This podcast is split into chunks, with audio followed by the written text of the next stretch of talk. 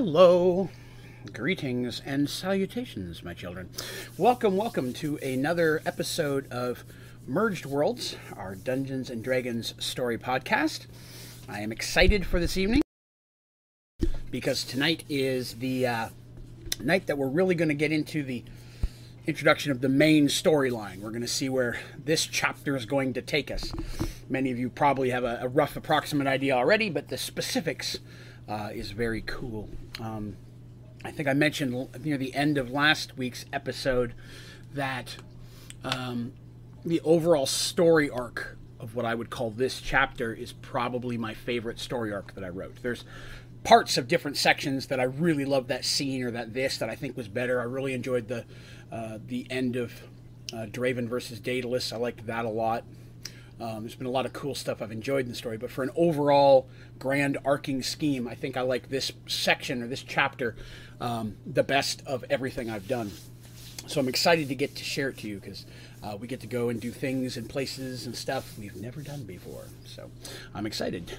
hello, everybody. I see a lot of people here. Let's see. Uh. I hope I said that correctly. Hello. Uh, let's see. Let me see. Mystique is here. Teresa's here. Hello. Jim. Fucci. Good day. Nathan. Hello. Uh, Turtle enjoying the music. I appreciate that. I wanted something that sounded uh, a little bit different than what I normally use specifically for Merged Worlds, and I felt that was a good tone. Hello, Logan. All right. Uh, Nathan says, probably only playing the most vanilla server on Skype before. Uh, PC lives a lot fast. Understandable. Understandable. A lot of people have struggled with the stone block. I think it's just appears to be a more intensive than Volcano Block and Sky Factory 4. So hopefully we can get those straightened out for everybody. All right. Um, so just to kind of recap where we left off in last episode, uh, it was the beginning of uh, been a year and a half since the last big adventure had happened. Our new folks had spent some time um, just living life, prepping some things, getting that stuff going on. Uh, we get, covered a little bit of how Serenity has grown very quickly uh, and becoming a, a, a, large, above town. We're getting to city size at this point, um, much quicker than the characters had expected, which of course brought on a lot more responsibility uh, and work than they had thought of. Um, Artemis had given birth to her son Seraph, whose father was the passed away Draven. Uh, I'm doing well, Squitter. Hopefully you are as well.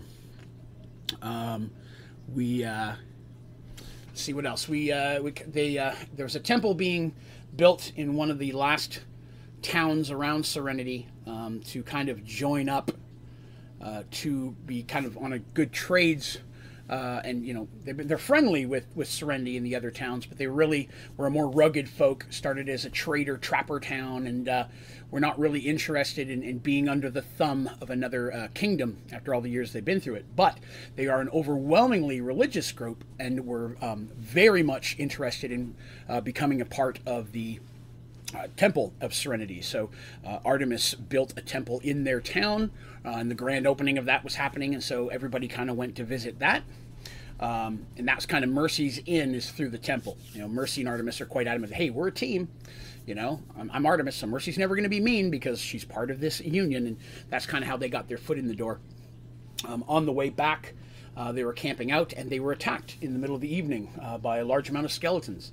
Uh, fighting the skeletons, they discovered that Shastra, uh, the young lass who was one of the Wantaloo tribals, uh, was the prophet, but had been taken by Draven's brother and turned into a vampire hybrid creature like himself. Was there, had some type of magical handheld sickle looking device, uh, very artifacty looking, if you will. Fingers there. Uh, and that battle started as long as as well as with other vampires that she had created herself, not as powerful as uh, her or Daedalus or Draven, but you know, still vampires, so vampire strength. Uh, that battle was going on, and in the middle of it, uh, Draven appears with a much older looking Tevin, good old one hit Tevin, who was a young lad and around like, he was like 11 or 12 when we last saw him, and now he looks in his late 20s, early 30s, very big, muscular. Instead of a, the traditional robes of a cleric, he's got the more like the tasseled breeches of, of his tribe, but they're all, everything's dyed blue. He's got uh, bands around his arms and, and is holding his hair up with feathers in it and such. He's got the classic um, holy symbol hanging around his neck of the cleric of healing, much as um, Artemis does. And very quickly, we learn that his power and his level is much higher, uh, potentially on par with Artemis, because he starts popping off undead with his turn undead ability that many of the other clerics couldn't, and that even Artemis was struggling with. Draven helps slaughter the vampires that, that he gets his hands on. He shows up very upset at the situation. And Shastra's fighting Michael. And there's an explosion between the two of them. Remember, Michael is Menandra, Shastra has that artifact. When it's all said and done, everybody goes flying and everybody hits the ground. Some people are hurt, injured, dead. No one of the main characters are dead. Uh, Lucas was seriously injured. They got him healed up. Lucas is the head of uh, security for the Temple of Artemis, of course, or of uh, Artemis's temple. And when it was all said and done, Shastra disappeared with the mysteriously all dressed in black cloaked figure that seemed to be aiding her. And while everyone was healing up and seeing what was going on, they discovered that Michael was in some type of a coma or stasis. He's laying there, his eyes are open, he's breathing very shallowly. His injuries they were able to heal, but it's like he's just laying there like there's nothing inside of him. And they find that the sickle that Shastra was using, that weapon, that scythe thing, has broken as has Menandra. And Michael merges with Menandra whenever they enter into battle. They kind of merge, and he takes on some of their powers, and she takes kind of control him, and, and, and they work together as, as a as a single entity.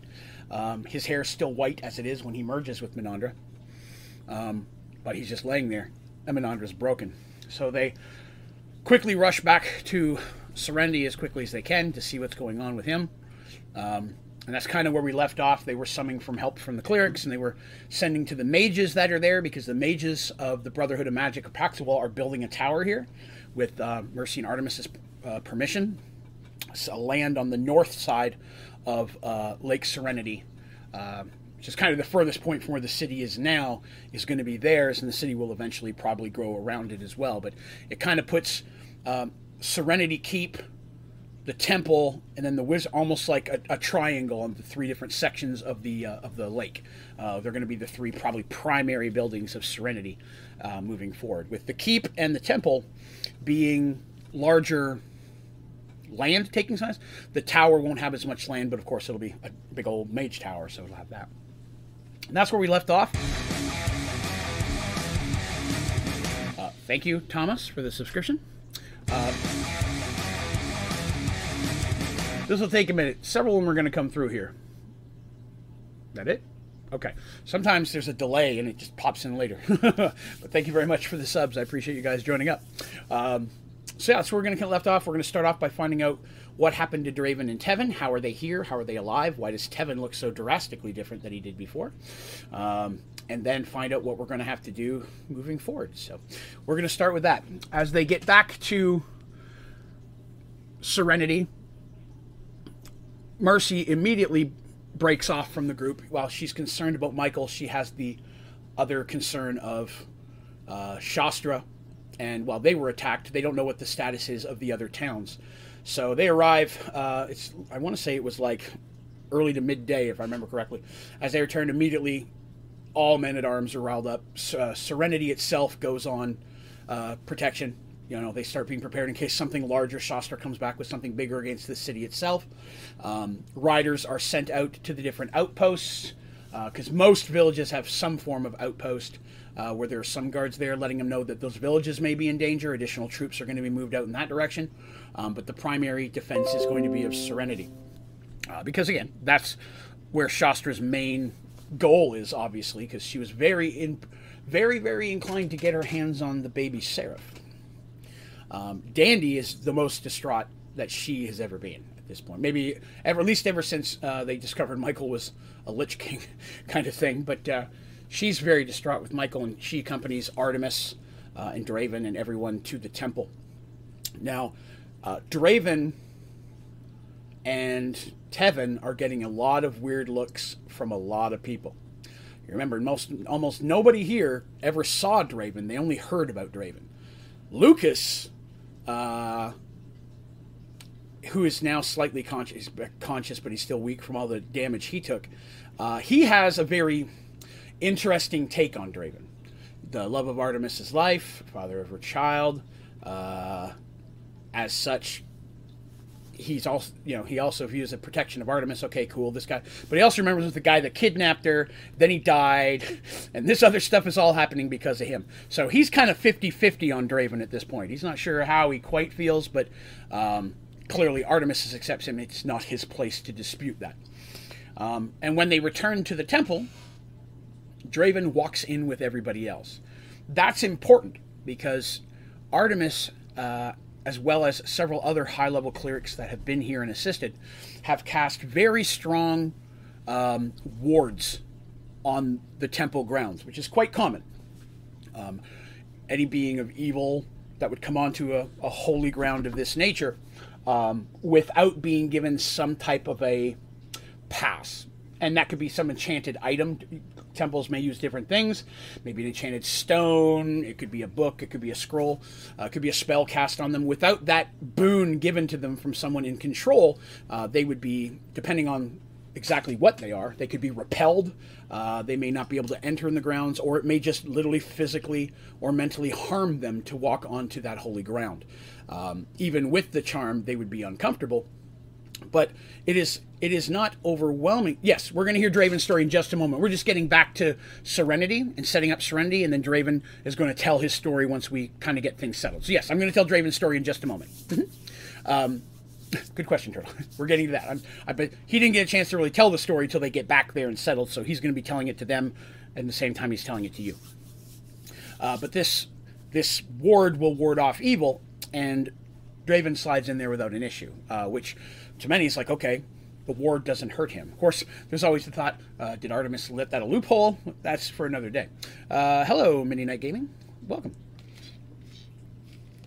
So, um, it is not uncommon. It's a little, okay, it's uncommon, but not rare for a, cleric of evil to show up and be like, hey, I would like to deliver a message or spend some time here, or maybe I need help with your, use your library, trade, sell, whatever and that boon would be given to them while they're there. They're still a guest, they're not actively working against them. Uh, if they did do anything like that, that uh, boon could be very quickly rescinded. They don't have to take the stone back for Artemis to just pull the link off of that, and all of a sudden they're now getting hit with all the protection spells. So I want to let you know that Artemis is uh, temple is probably the most protected place in all of Serenity magically. Um, and with the Templars there, it probably is more protected than even Serenity Keep when you combine magic in that. Um, so, in a pinch, if everything was to come whooshing in a whole army of undead against um, Serenity, most of the what we call the squishies, you know, um, the people who need defended, the women, all that kind of stuff, the old and infirm. Many of them are going to be taken to the temple more than they would be taken to Serenity Keep. Serenity Keep would be used as well because the temple can only hold so many, but the, the Serenity Keep is almost uh, the secondary when it comes to the temple. Just giving you a little bit of layout of that because that can be important down the road. So they get in there immediately. Artemis and the clerics get to start working on Michael, seeing if they can find out what's going on, casting spells, and they send for the mages who are in town to get their take on the whole Menandra situation. While that is going on, Draven and Tevin are talking to the heroes, except for Mercy, who's off taking care of protecting the world. So, Artemis is just, of course, overjoyed to see Draven again. You know, she thought she'd lost him forever. Uh, son was never going to get to know the father, all that kind of stuff. Uh, but she's also very intrigued because he was dead for all intents and purposes. There was no thought uh, reason for her to believe otherwise. And then Tevin's change as a much older, muscular, confident, and powerful cleric also comes as a shock because it's only been a year and a half, and he's aged a lot and gained a lot of power for a very short period of time. Um, but while they're waiting on the mages to show up to look at the scythe thing and the uh, Menandra, Draven kind of explains what happens. Um, so what happened was back in that time, back when the last thing I remember is him and Tevin going through the portal as soon as they went through the portal, a lot of the boons and strengths that were given to him by Merged World went away. So he did not have the strong regeneration he did. A lot of the boons that a vampire would have on that world. He becomes more almost human like. Now, granted, he's still stronger than human, faster than human, but he's not as fast and strong as he was on Merged World. Um, it helps that he's not 100% uh, born of that world, so he has a little bit of the demon blood of his mother uh, that helps him uh, in that regard as well. But as soon as they went through, Draven immediately was in the worst pain of his life. I mean, his guts are starting to spill out, and he's just trying to keep his mind focused enough to close that portal. Uh, so, for all intents and purposes, the Draven look exactly like Draven looks nothing like me. Draven is attractive. Um, for those of you who may not know, let me give you a quick picture of what Draven looks like again. Uh, la, la, la, Draven. There you go. That is actually the character of Sorin Markov from Magic the Gathering, but that is exactly how I pictured Draven when I created him. And then came across this art later, and it, it was just perfect. That's maybe not quite as much metal chest piece, but other than that, he was he was very, very much like that. So no, he does not look like me. He looks like how I wish I looked. uh, so no, that that is Draven. He was always designed to to look like that. The long white hair being one of his most uh, his most common looks. Now, look like me? I wouldn't do that to the poor guy. Uh, but yeah, he's got the uh, the long hair and such. Uh, that's blonde. He's all white, uh, which Seraph uh, also got from him. Uh, Artemis is blonde, very much like a, a, golden blonde, but his, Seraph's hair is all white like his father's. So here he is. They walk through. His guts are falling out he's trying to maintain because you're trying not to go into shock, right? He's trying to maintain his strength so he can cast what little spell ability that he learned from his mother to close portals. Because Draven cannot open portals, but he can close portals. Uh, picture him looking like me. All right. Well, I'm Draven after the buffet, so he's Draven before the buffet. So you guys put that together how you like. um, so in this moment, he's just he's dying. I mean, there's nothing to save him at this point. While he's doing that, Tevin is trying to use the one or two little healing spells that he has, uh, which are not much. Um, but the key point is he is able to cast those spells. That's very important because that means that the god Tavian, while they have no clerics on this world, Tavian is still hearing his prayers.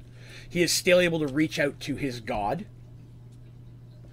And because uh, cleric spells work like that, you're praying to your god to basically do this effect, and that magic flows from that connection. Uh, each night you have to pray to get your spells back, worship, that kind of a thing. Um, and uh, he's still able to reach out and connect with Tavian. Uh, so while he's casting his one or two spells to keep Draven sane enough to cast his, uh, he is successful, and uh, it, it, doesn't really heal Draven. It just kind of stops the dying for 60 seconds. Long enough for Draven to cast his spell thing and uh, close the portal. Um, at that point, weakness, he just crumples to the ground. And Tevin, he's weak from casting his spells and everything else that went on. Remember, he used the that crystal orb of sunlight thing that drained him a whole lot because God talked through him and all that kind of stuff back in the battle. He was very drained, and they both just basically fell to the ground. Um, and while Draven was dying, and Draven, you know, as he's dying, basically looks at the young kid and he's like, he's apologizing because he knows that once he's gone, Tevin is on his own in this world, and he's just a kid. 11 or 12 years old, got like one or two little healing spells, and he's basically edible. Like, so much so that other creatures would sense that there's something about him. Like, you know, imagine you ever sit there and somebody walks by the restaurant with a plate of something, and you're like, Okay, that that smells good. What was that? Something it makes you literally tasty. People, the, the blood that flows through Draven and, and the rest of Valerians on there is different, and human blood ha- shares a lot of the same. Or not, I guess you could say the blood of, of mortals has that same kind of uh, in, uh, I guess say chromosomes or whatever that most of the uh, it has that thing in it that gives them sustenance like the food and the water and the meats because there's animals on here. They have their versions of deer and they kill the deer. They eat the deer you know that sustenance they get is from what's the makeup of those creatures. It's a part of what that world is. Uh, it flows in their water flows in their food. You could say that much of that is ours. Imagine if you have your periodic table they've got a couple extra four or five things on there that keeps them alive and it's found in everything on their world. Within reason. They're not going to eat a tree. They're within reason. Um, that is also found in uh, very very large quantities in mortal uh, cells i guess you could say. Blood specifically the chocolate, he is quite delicious. Um, as Draven's life begins to fade out, and Tevin, you know, you know he's holding Draven's hand. He sees him leaving. Uh, Tevin does the only thing that he can think of, and he pulls out his knife. Uh,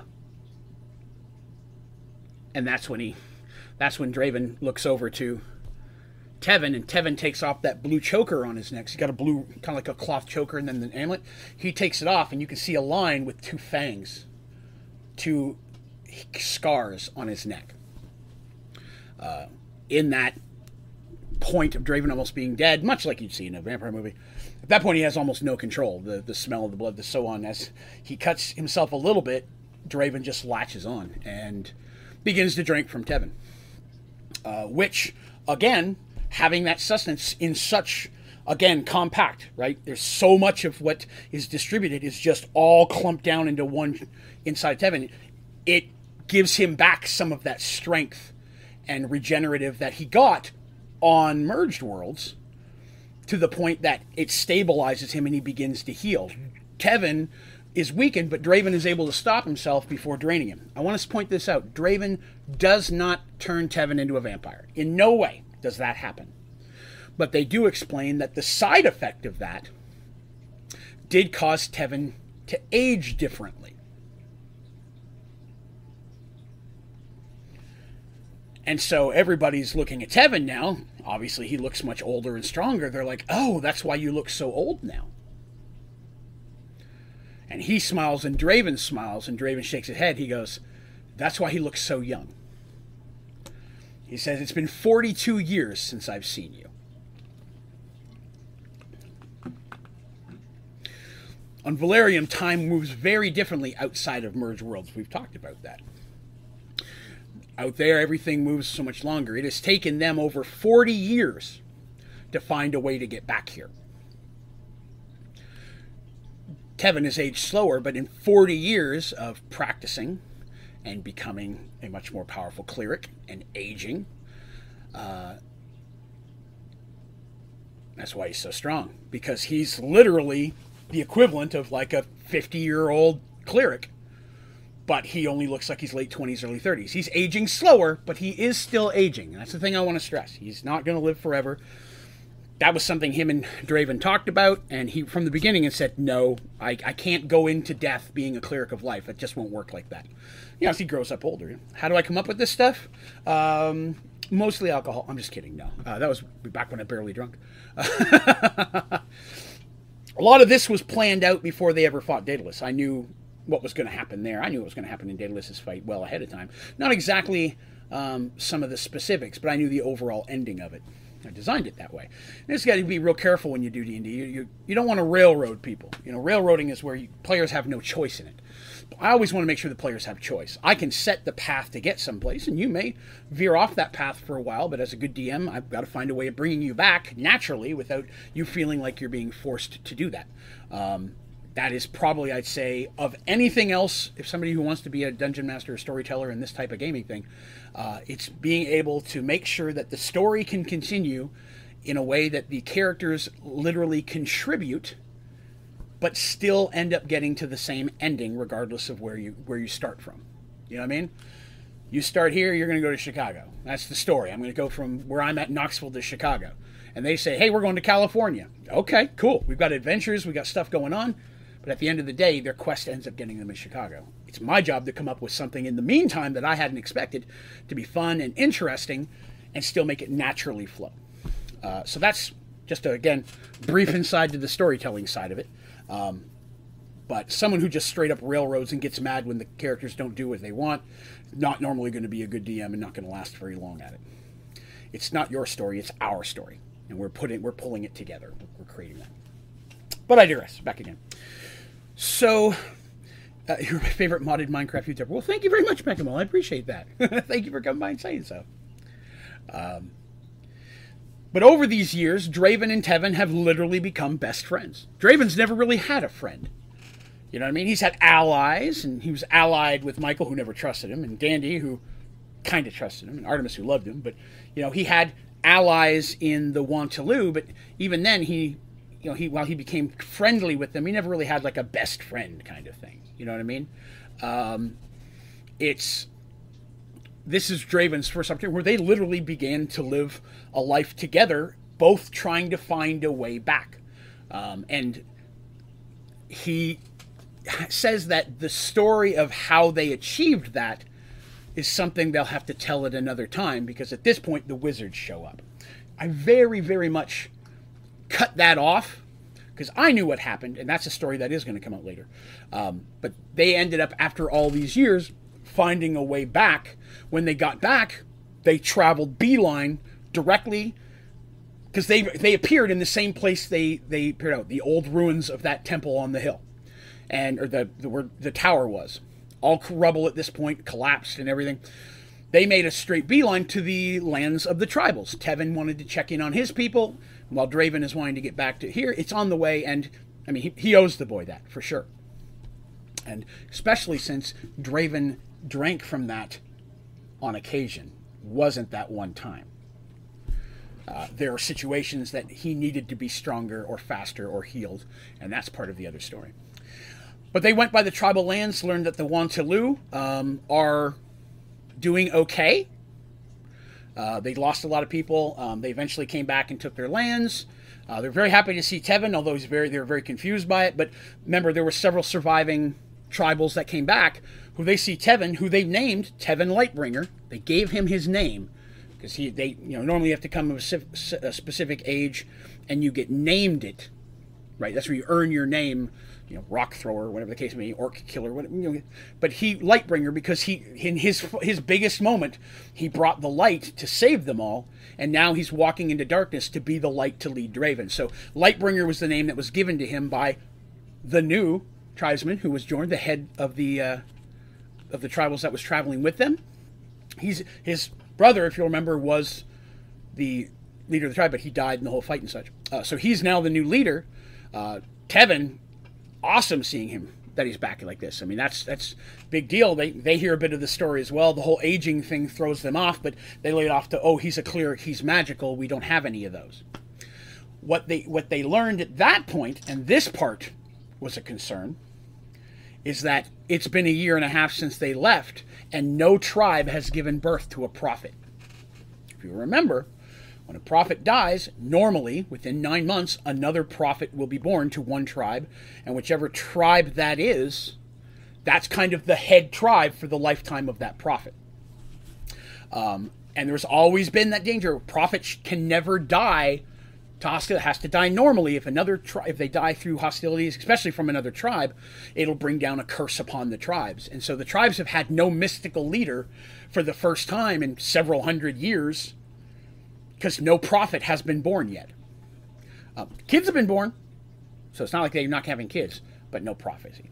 Uh, let me catch up here a little bit here. Um, I feel like I might even like the DM side of it even more than just listening to the story. It's a lot of fun. It's a lot of fun. Uh, so is it possible for Tevin being a cleric to become a werewolf? It's possible for anybody to become a werewolf. Oh, let me rephrase. I'm sure there's some. If you're already aware something, you probably can't become aware something else. I'm not sure the rules of that. Werewolf gets bit by a were rat. That would probably be DM's discretion.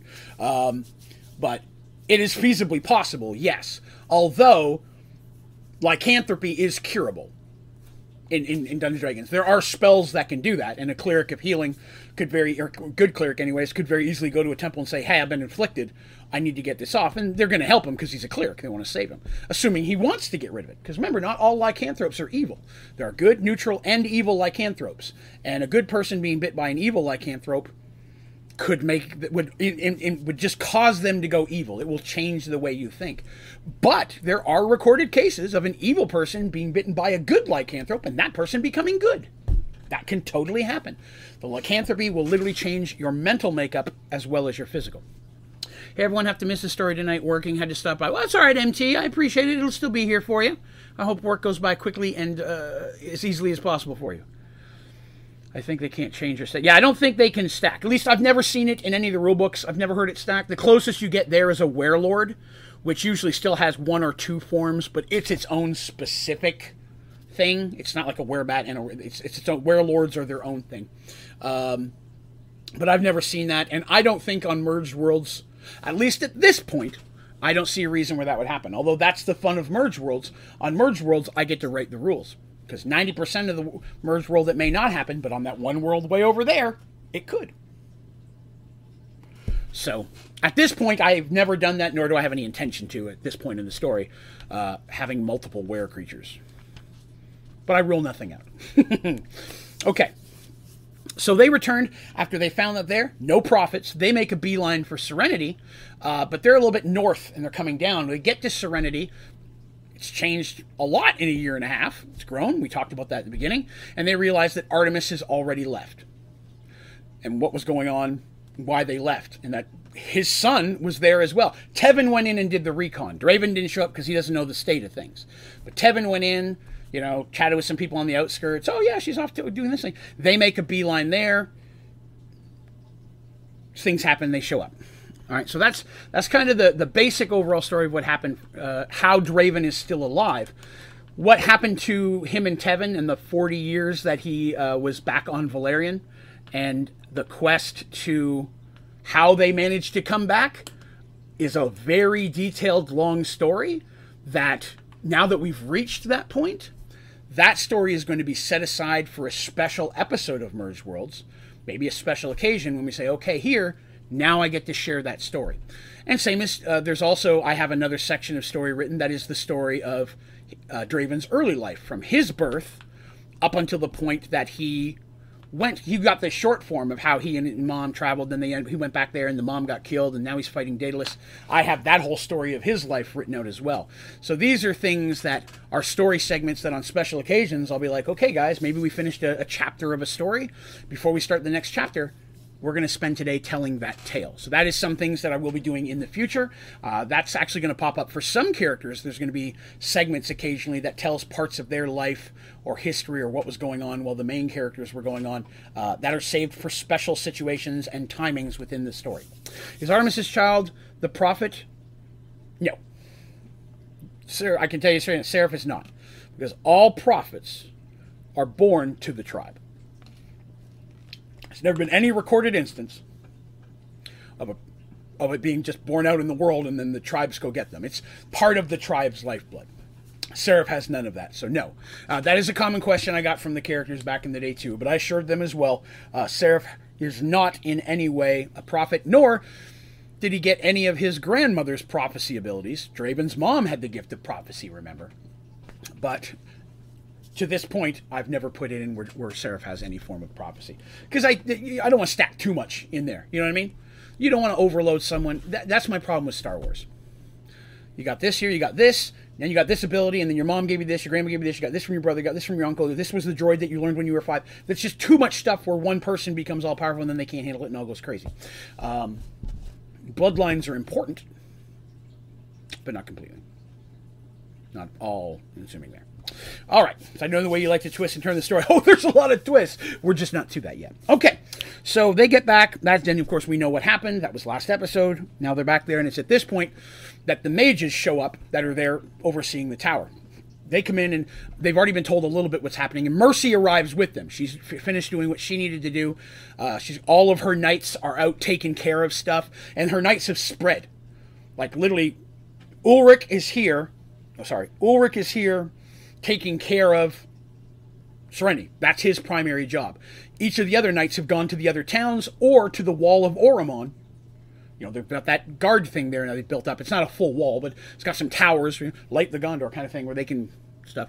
Everybody's going to make sure everybody knows of the issue because they don't know if this is if if Shastra is going to come back with more or what direction it's coming from. And not only do they have to protect themselves, they also are in charge of protecting the other villages. So everybody's all the knights have taken whatever guards they don't need in Serenity, they've split them up and they've gone to all the towns. And that's what's happening there. Uh, oh, except for Quan. I'm sorry. Quan also stayed. He's back because he didn't go then. He's back now. So it's Ulrich and Quan here. All right. So the mages come in and they hear the story. Um, they meet Draven. They've heard of Draven. They're very, very interested to meet Draven. Fuji! welcome back. That's awesome. Give me just a second here. Yeah, I gotta quickly update something. One second. That's awesome. Uh, so yes, um, I'll cover that in a second. So yes, it's the uh, one of those situations where they've got it all up and going. Mm, excuse me. Mm. There we go. Okay. So, um, is it four members now? Sadly, not. Uh, we lost two members today.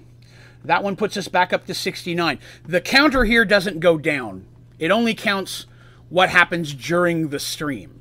So I have to go in and manually adjust it, and I forgot to do that this time. We were actually down to 68, so Fuchi signing back up puts us back up to 69. So we're, we're six away. But that I, that always happens throughout the month. A couple people drop off, and then they realize it's dropped off, and they sign back up again. So 90% of the ones that drop off pop back in. So I, I'm not concerned about that. I'm feeling confident that we'll have 75 by the end of the month. That's definitely going to be the drive. I may even do a membership drive with some contests and prizes sometime this month to see if we can get there.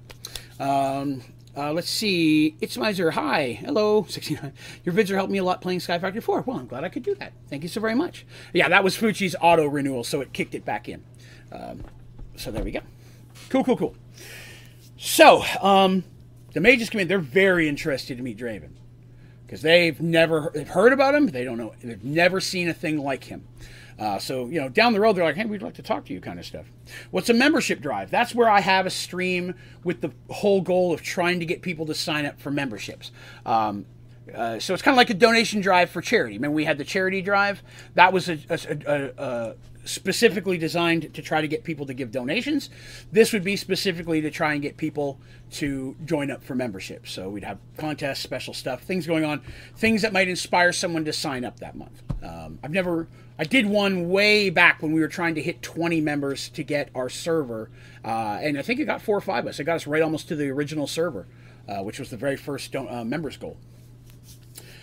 All right. Oh, it's kind of a drive, but you're not charity. Again, I, I don't want donations. It's all about getting members so we can hit our member goal and get the uh, the new the new goal. So yeah, it's it's because that money I turn around and put into buying the new server. So uh, that's not a profitable thing by any means. Okay, well, we're gonna skip Ma- Minecraft. Get back on the story here for the podcast for those people who may be listening and don't know about anything else I'm talking about. Um, so it's at this point they come in, they're doing their stuff. Um, the mages have seen Menandra before. You know, Michael lives there. I'm sure they've looked at it. Probably don't get cast a lot of spells on it. He's very protective of that. But uh, um, it's one of those things where he's checking it. Do I drink on those days? Yes, I'll drink on almost any day.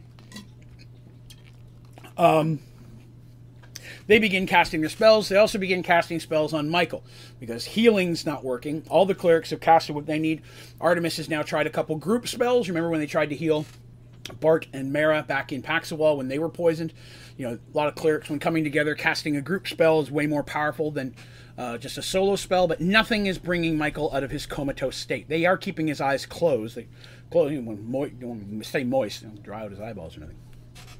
Uh, the goal is 75. We're looking for 75 members to hit the new goal. Um, oh, that's the donation goal. Yes, the member goal is the one I'm worried about. It's the main one for me. I want to get 75 members so we can get uh, another server. So, um, they're looking at that. They're looking. They're casting their spells, and that was kind of going on while Mercy's saying what she's done. Lucas has got the temple on lockdown. Anybody, cleric, anybody was out unless you are a cleric, specifically assigned to a security detail, which happens. The temple does work with the Serenity Guard, where there are clerics of healing and of combat and of war, and those folks can sometimes be assigned as part of their training to work with a specific group. So a lot of big brigades will have clerics assigned to them for a period of time while they train. Um, that was something that Artemis. The, the, players who wrote Artemis and Mercy really wanted to have that hook in.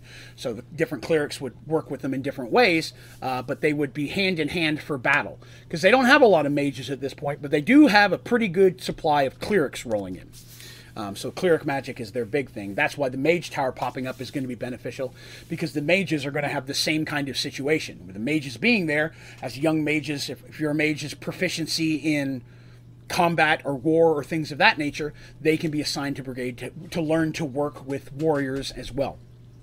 Because remember, kits and specialties, uh, all mages choose some type of specialty at some point and focus in that direction. So after all the spells are cast and everything is done, um, the, uh, the the the main wizard. Let me grab his name again because I forgot. He's just here hanging out. Um, he's not going to live here forever. He's temporary. Um, let's see. Ba, ba, ba, ba, ba, ba. That's Seraph. Ah, Angus. That's right. Angus is the uh, white robe mage. Good mage, and he's overseeing the building. He's not going to run the tower. Once it's built, he's leaving. Someone will be coming in to run it. Uh, actually, probably three people. But he's uh, he's the one overseeing the building, the construction, and making sure that stuff is going on. Uh, what would be the best way to kill a vampire in D&D? Sunlight. Hands down. Stake through the heart, sever the head, burn it, put the ashes in sunlight, or spread them as far apart as possible. Classic stuff. Holy symbols can still work, not necessarily a cross, but holy symbols can. Uh, turn undead, if you're super powerful, could maybe do it, but you'd have to be almost a, a king priest status to have the ability to, to destroy a vampire with purely your, your faith. Um, so when they cast, they're checking these things. What they, what he comes to them, Angus says, he goes, well, what we know of how Menandra works, that Michael and Menandra merged together, the two artifacts coming into combat against each other was too much for them and it caused them to sever. They don't know what this sickle thing is, although they can say it was very, very powerful as well. Um, and they have just off the top of their heads, they've never heard of anything like it, but they'll research, of course. They've cast their spells on it, and it does not have any magic left in it because that's what happens. When magic item or artifact is broken, you usually have a release of power, which honestly should have left a crater, should have done way more damage than it did, but it didn't. And surprisingly so, the pieces of Menandra are still giving off faint magic, which shouldn't be happening with a damaged item. Um, so what they're thinking is at this point, since they were merged, when the when it broke, it broke Michael. They said this is purely a guess. We don't know what that means. We don't know how to get it back. It's not simple of slapping some tape on Menandra. This is an artifact that's been around hundreds of years from a world we've never heard of. Um, it's something where this is a bit outside of our scope because none of them there are specialists in magic item artifacts. That's not what he's here for. He's, he's here constructing the thing. And they've got some clerics there, but none of them are, are, are, clerics, which is what, of course, our good friend Tobias and Lamia are. He mentions that and as, as he's saying that, the, clear, the, the characters look at each other like, well, we know where we have to go. We haven't seen Tobias or heard a word from him since we returned him in his shape, other than to hear word from the wizards that say, yes, he's okay and he's living in the tower. He appears pretty healed up, but none of them knew him very personally. There's a lot of mages that go through there. Um, Ashley said that's what happened. I figured some people might pick up on it a little bit. Um, but he says at this point, the best thing that I can recommend is that you're going to need to go and take him and the staff there. There, the Lamia, the, Tobias is getting there, but Lamia is the most experienced magic item and artifact um, creator and uh, keeper of knowledge of that type of thing that anyone in those towers knows, with one other exception. But we'll talk about that later. Uh, but in the tower itself is them. So they're like, okay, we need to go there as quickly as you can because we don't know what's going on. They're like, can you tell? Is it fading? They're like, we're not seeing anything with, with our spells, isn't showing that. We don't have that type of capability. But the concern is the longer it's like this, the, the less of a chance that we're going to be able to get Michael back. Which, of course, you know, Dandy's just crying because this is horrible news, right? She doesn't know what's going on. And, and while she's a friend and involved all this stuff, it's in her stressful moment right now. She's just, it's not all clicking for her. And, uh, Artemis is trying to help with that and such. And, um, even even she stands with Draven and, and, and Tevin a little bit because she knows them. Tevin still it's weird because she used to be just a little bit taller. Now he's way taller. Um, but I have a minute. I haven't painted a mini for Tevin. It's going to be the one I show tomorrow. By the way, tomorrow on the Instagram channel, I have the Merge Worlds Instagram account. I put up a miniature painted after characters. I have new Tevin popping up there for you guys. That'll be tomorrow, so you get to kind of see what Tevin looks like now. As best as I could make him, anyways. Um, so they're like, okay, well, time is of the essence. We have to go. What do we do with this threat? Um, adult Tevin or young Tevin? Uh, adult Tevin. Young Tevin was posted a couple days ago. Oops, hold on. Drop something. Young Tevin uh, was posted just a couple of days ago already. So he's already up there.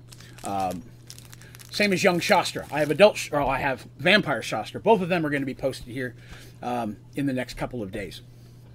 So, um, Yes, that's where we were. So at this point, they have to do that. What are we going to do? Do we all leave? Do we all stay? What's going on?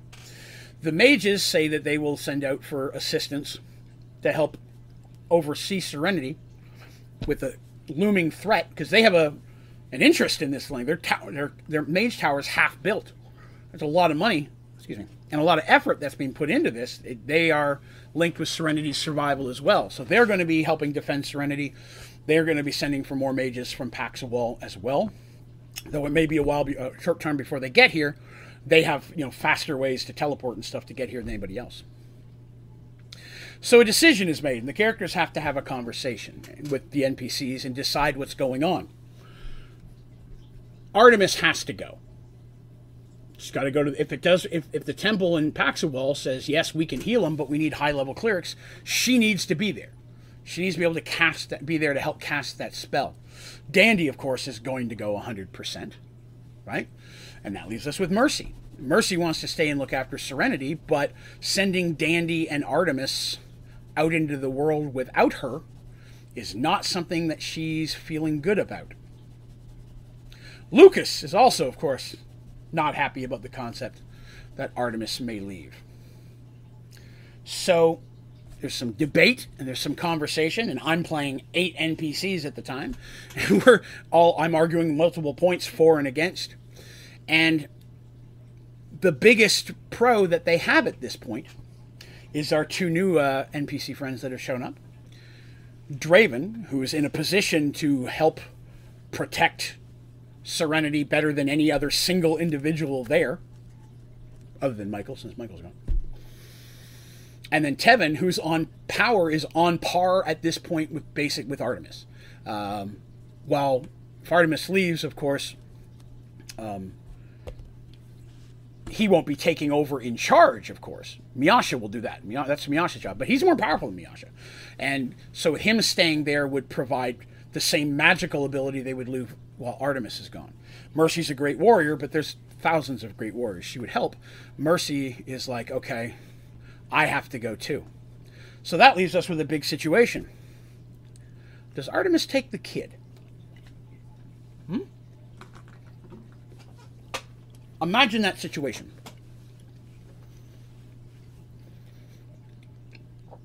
You have a son, not even a year old yet, smidge under.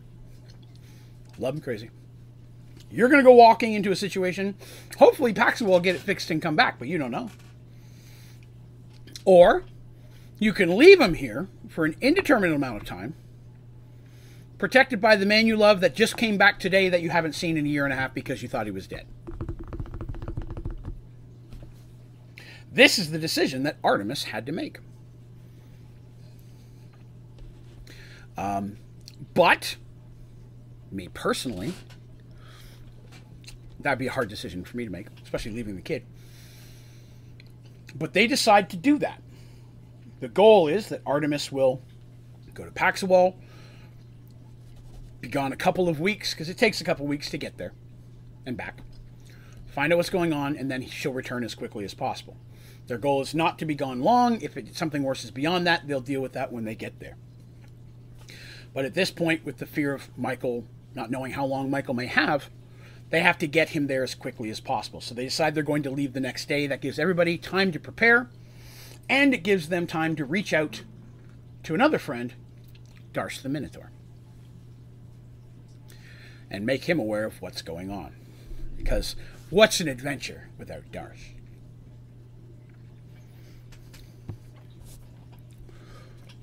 I'm now going to read to you the next snippet of story. Excuse me. Darsh awakens to a beautiful morning. Carefully and quietly, he climbs out of bed, trying not to wake Lyra. Darsh can't help but smile as he looks at her curvy form under the covers. Darsh had fallen hard for the young Minotaur, as she had for him. Together they built a home in Kronear. She was currently overseeing the opening of their store, which would offer imported goods to the citizens of Kronear. So Darsh's Islands, which he's developing as his business hub and a place for them to live eventually, he also has lands in Kronear where he has a home where they are living currently, while he's overseeing stuff and when he's for her to be while he's out running around doing business deals. Uh, let's see. Darsh quietly put on his robe and creeped out of the bedroom, closing the door behind him. He made his way to his office, where he spent a few minutes glancing over some new ship designs. He had been working with Gasket, Dorum, Nathalion, and a local shop builder named Gron on designing a ship that offered the best of Minotaur, human, and elf designs in one vessel. Sitting down, he began making a few notations on a document he was preparing, and after a few moments, when he was done, uh, leaving only the act of sealing the missive. Reaching down, he pulled open the bottom drawer of his desk, where his sealing wax and signet were kept. Those of you may not know what that is, you melt the candle, you pour the wax on, you get the little metal stamp, you press it in there, the wax hardens, you know if someone's opened the message before it gets there, you break it open. All thoughts of the paperwork immediately disappeared at the sight of the pulsating glow coming from within the small crystal globe next to his signet.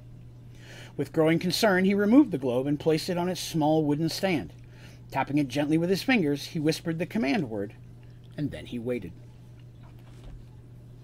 To give you just a taste of what Darsh is doing.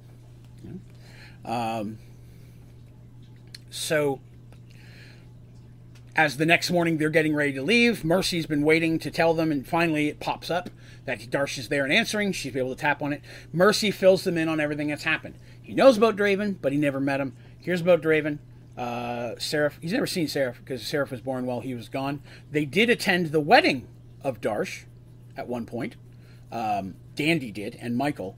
Artemis and Mercy were not able to travel for that, but um, because of just at the Artemis at the time was very pregnant, um, and Mercy couldn't leave her as well.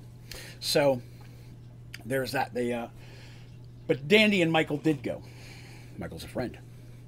So hearing this information, Darsh is concerned. He's like, "Well, of course, I need to. I'll, I'll definitely do my best to meet you all in Paxawal."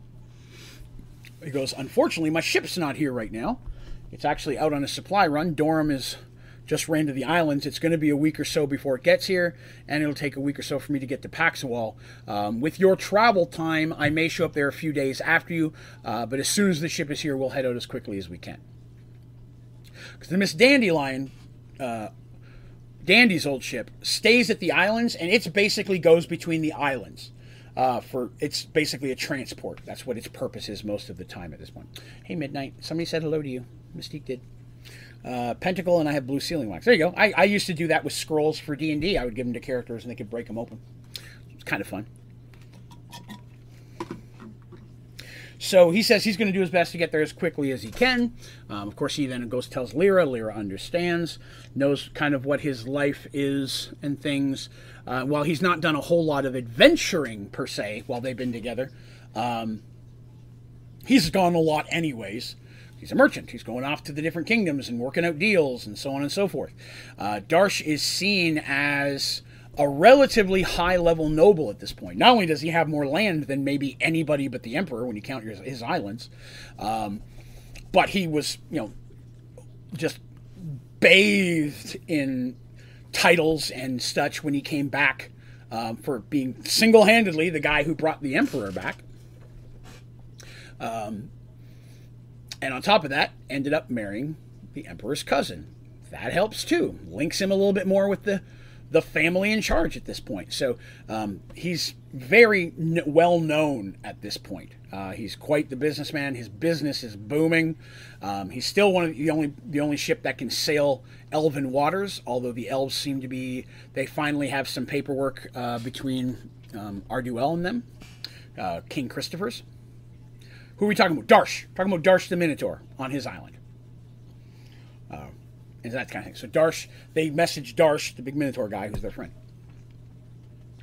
I just got back from doing laundry. You're good. yeah, we've we've included Darsh now. He's he just got the information through their little crystal ball.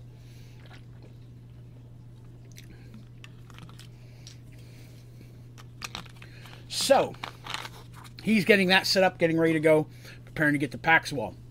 We go back to Serenity, where everybody's getting ready to leave. Lucas, very unhappy that Artemis has commanded him to stay.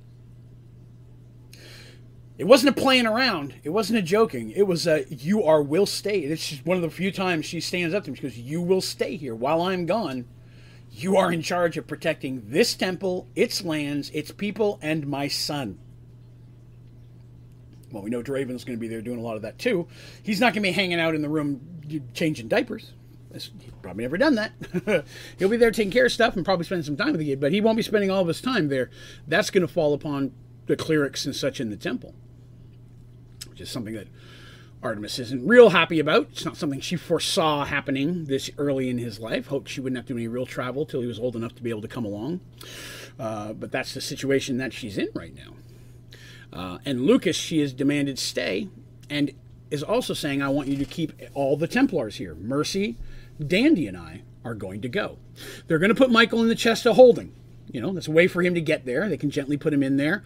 Uh, they open it every so often to make sure he gets air, but in his slow breathing comatose state, he'll be completely safe inside of there while they travel. Uh, they're going to be moving as quickly as they can to the portal, taking the Realm Gate to Paxawal, and getting there as quickly as they can. The roads between Paxawal and Serenity, even though there's a gate in the middle of it, are very well developed now. And there's even new towns and such that have grown along them because of all the workmen going between the two places. Uh, a lot of inns and businesses have popped up there, so it's it's faster to get there now because almost none of it is wildlands any longer as they're the plus the other thing is if the other thing they're talking about if they sneak out just a few of them then it's also possible that if they are being watched there's less chance they'll be noticed you know what i mean so much so that um, what they've decided to do is that to get to the portal Draven's going to take him there while they're in the chest of holding because Draven can go through the woods way faster than anybody else and if he wants to be sneaky, there's not many people that are going to know he's doing it. Um, hello, Midnight. Come on, buddy. So yes, that's so that's kind of the thoughts there. So Mercy's got her supplies. Come. Come on, buddy. Sit on your chair. Uh, she's got her supplies. Everybody's packed up. They keep the chest of holding with all the basic stuff. You never know when you're gonna need that barrel of pickled fish, but uh, usually there's basic stuff in there in case somebody needs it. I mean, they actually had it uh, fairly stocked up for the trip that they just got back from, just on the off chance they needed something. So they put the last stuff they need to. They bring in some type of soft bedding to put Michael on. Set him in there. They, they gently bring Michael down. Menandra and the sickle. They're bringing both of them.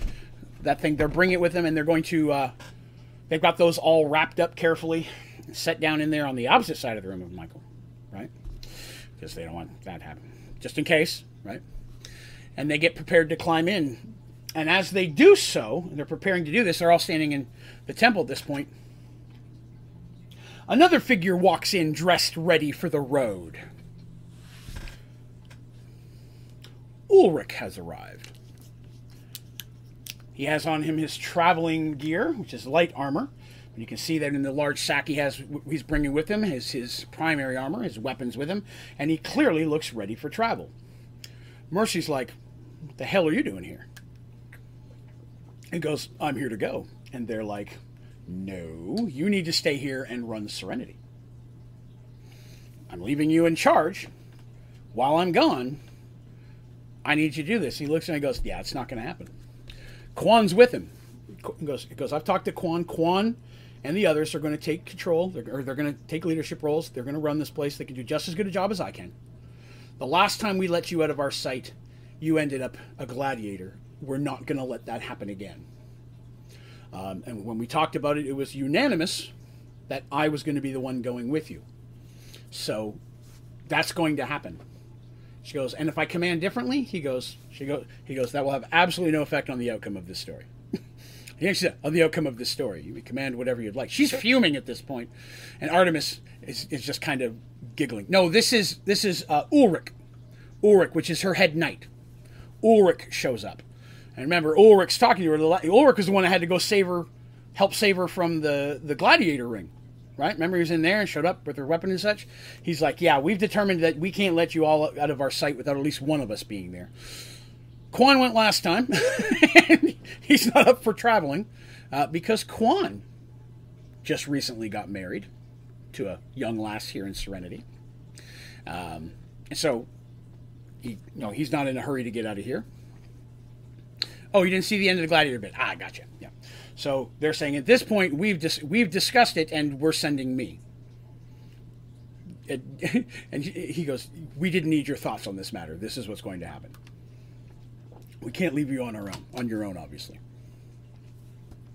So she's fuming, but what's she going to do at this point? Like all of her most loyal people are like, no, they're not all back. A couple of them are back from the villages. Just, they came back that night. The ones that were close, some of them are still gone to the front and things. But the ones that were back, Seamus and Quan are like, we've got this. You know, we know what needs to be done. We've got this place. And while we'll miss his sword here, of course, uh, it will be made way more useful at your side. You miss where they are going. They're going to Paxawal because Michael's in a coma and they got to figure out why. And they need Lamia to cast magic spells on Menandra and him to see what's caused it. So that's a, just a quick recap for you there, Turtle. There. So they're going. Um, so it's Dandy, Artemis, Mercy, and this time they're also as Ulrich. And he loads. He begins to load his armor down into the chest of holding as well, uh, with what gear he's not going to carry on him. And then he's like, he's down there and he's like, coming. And Mercy's just not super happy about that. Uh, they needed that one flower again. No, that flower is not that. That's different. No, this won't be. This won't be the flower. It'll be different. Uh, good callback though, but no, that was for a magical poison. We don't know what's causing this. Not really. So they make their. At this point, they Mercy not real happy about it, but not doesn't have time to really you know fight about it. Uh, they have to go because Michael's time could be running very short.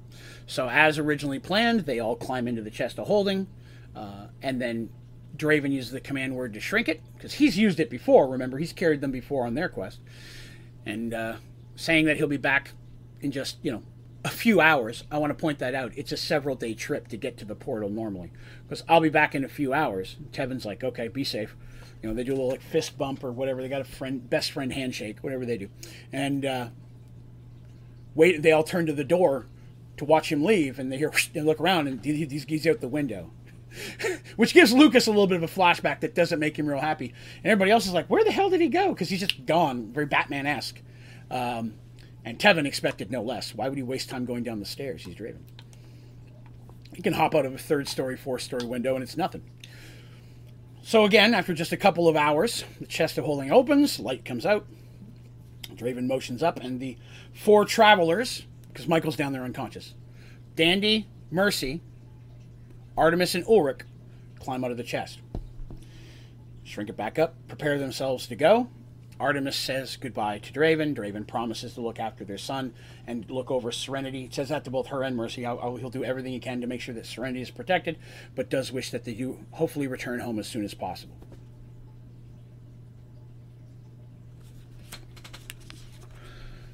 With that, they leave the guard post next because they're in the guard post. The guards are like, oh, "We don't know what's going on," but Draven shows up and you know outside the guard post, and all of a sudden Artemis and then pop out. The guards are like, "Okay, well, that's our leader." They have their key with them. They brought one with them because they have two keys. Remember, they brought one with them, and they open up the portal. They always try to leave one in case whoever's in charge of Paxawal needs to send help through or open up the portal for whatever reason. Usually, one of the knights will have control of it. In this situation, it is uh, Quan, uh, who will not be leaving Serenity Keep itself uh, unless it's an over crazy emergency. His job right now is to stay and be the primary one in charge of Serenity, with the knights helping. So they go and they go through the portal, come out the other side. They're now walking up the stairs outside of the ruins that was that flying citadel from so long ago. And they, uh, you can't sit on my book. Come here, over here. He wants to sit on my book. You can't sit on my book. Sit on the chair. Um, so it's one of those things where he's like, they're like, okay, cool. We could climb under there, and they leave the valley. Now, as soon as they're out of the valley, because the valley itself has a road leading down to it now. As soon as they go up that road to the top of the hill, there's a small town there.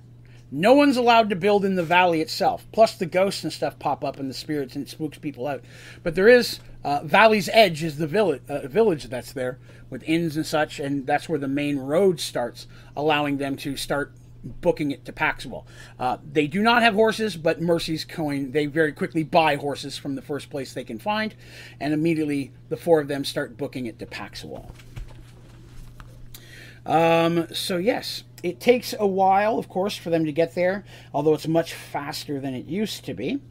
Um, yes, and they uh, they finally get to Paxawal. What's Midnight doing? Oh, he's just sitting over on the chair having a bath.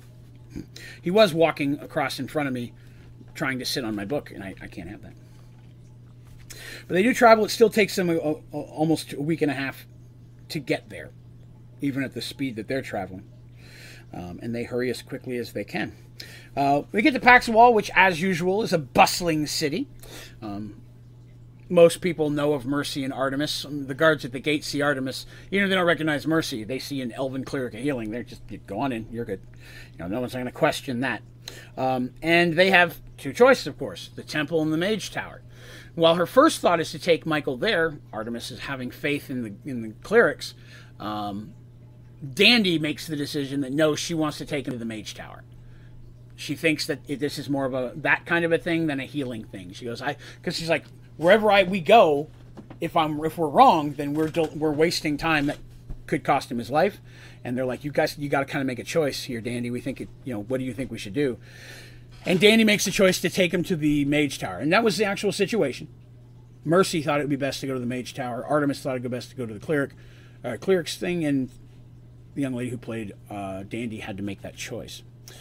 Are these things emerge worlds that are because you were inspired by a person, animal, or thing from real life? Sometimes. That's a very good question.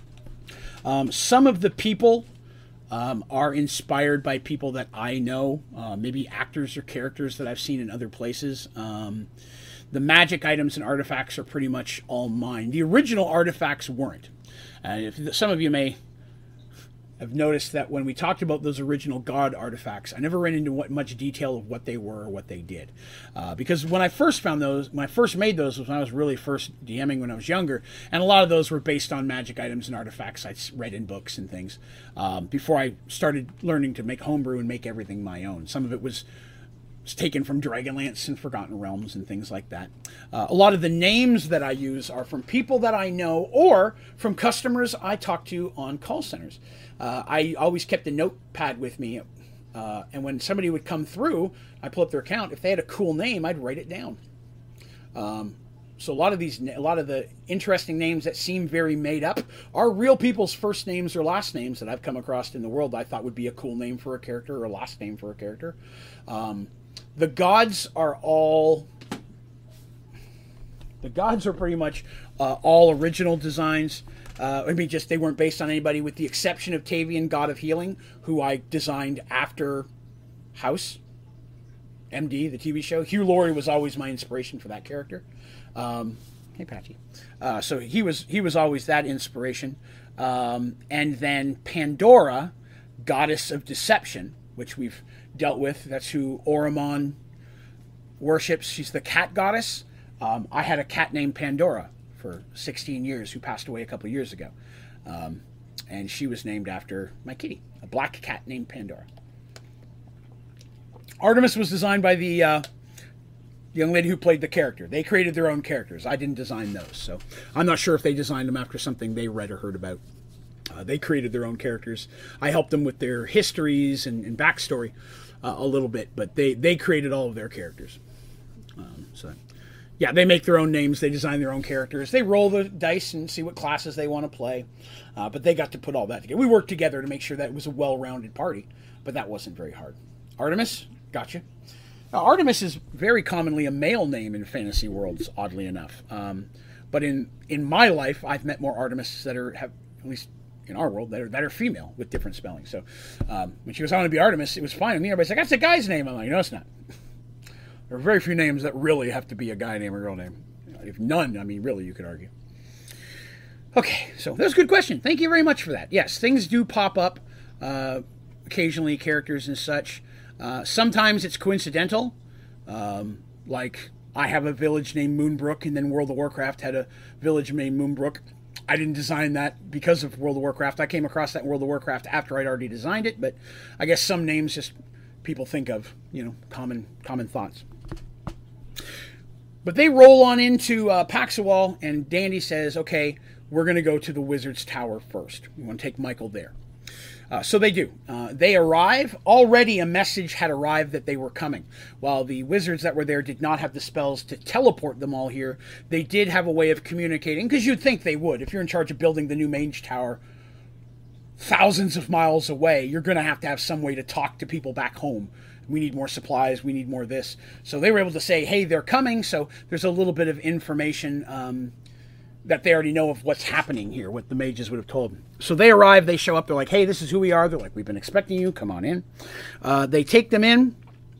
Uh, inside the mage tower, um, once they, they take them into a, a an actual bedroom looking room for the first time. You know, normally they take them into that always that same one room, that little meeting room where they talk to Lamia. They've seen very little of the Mage Tower besides that.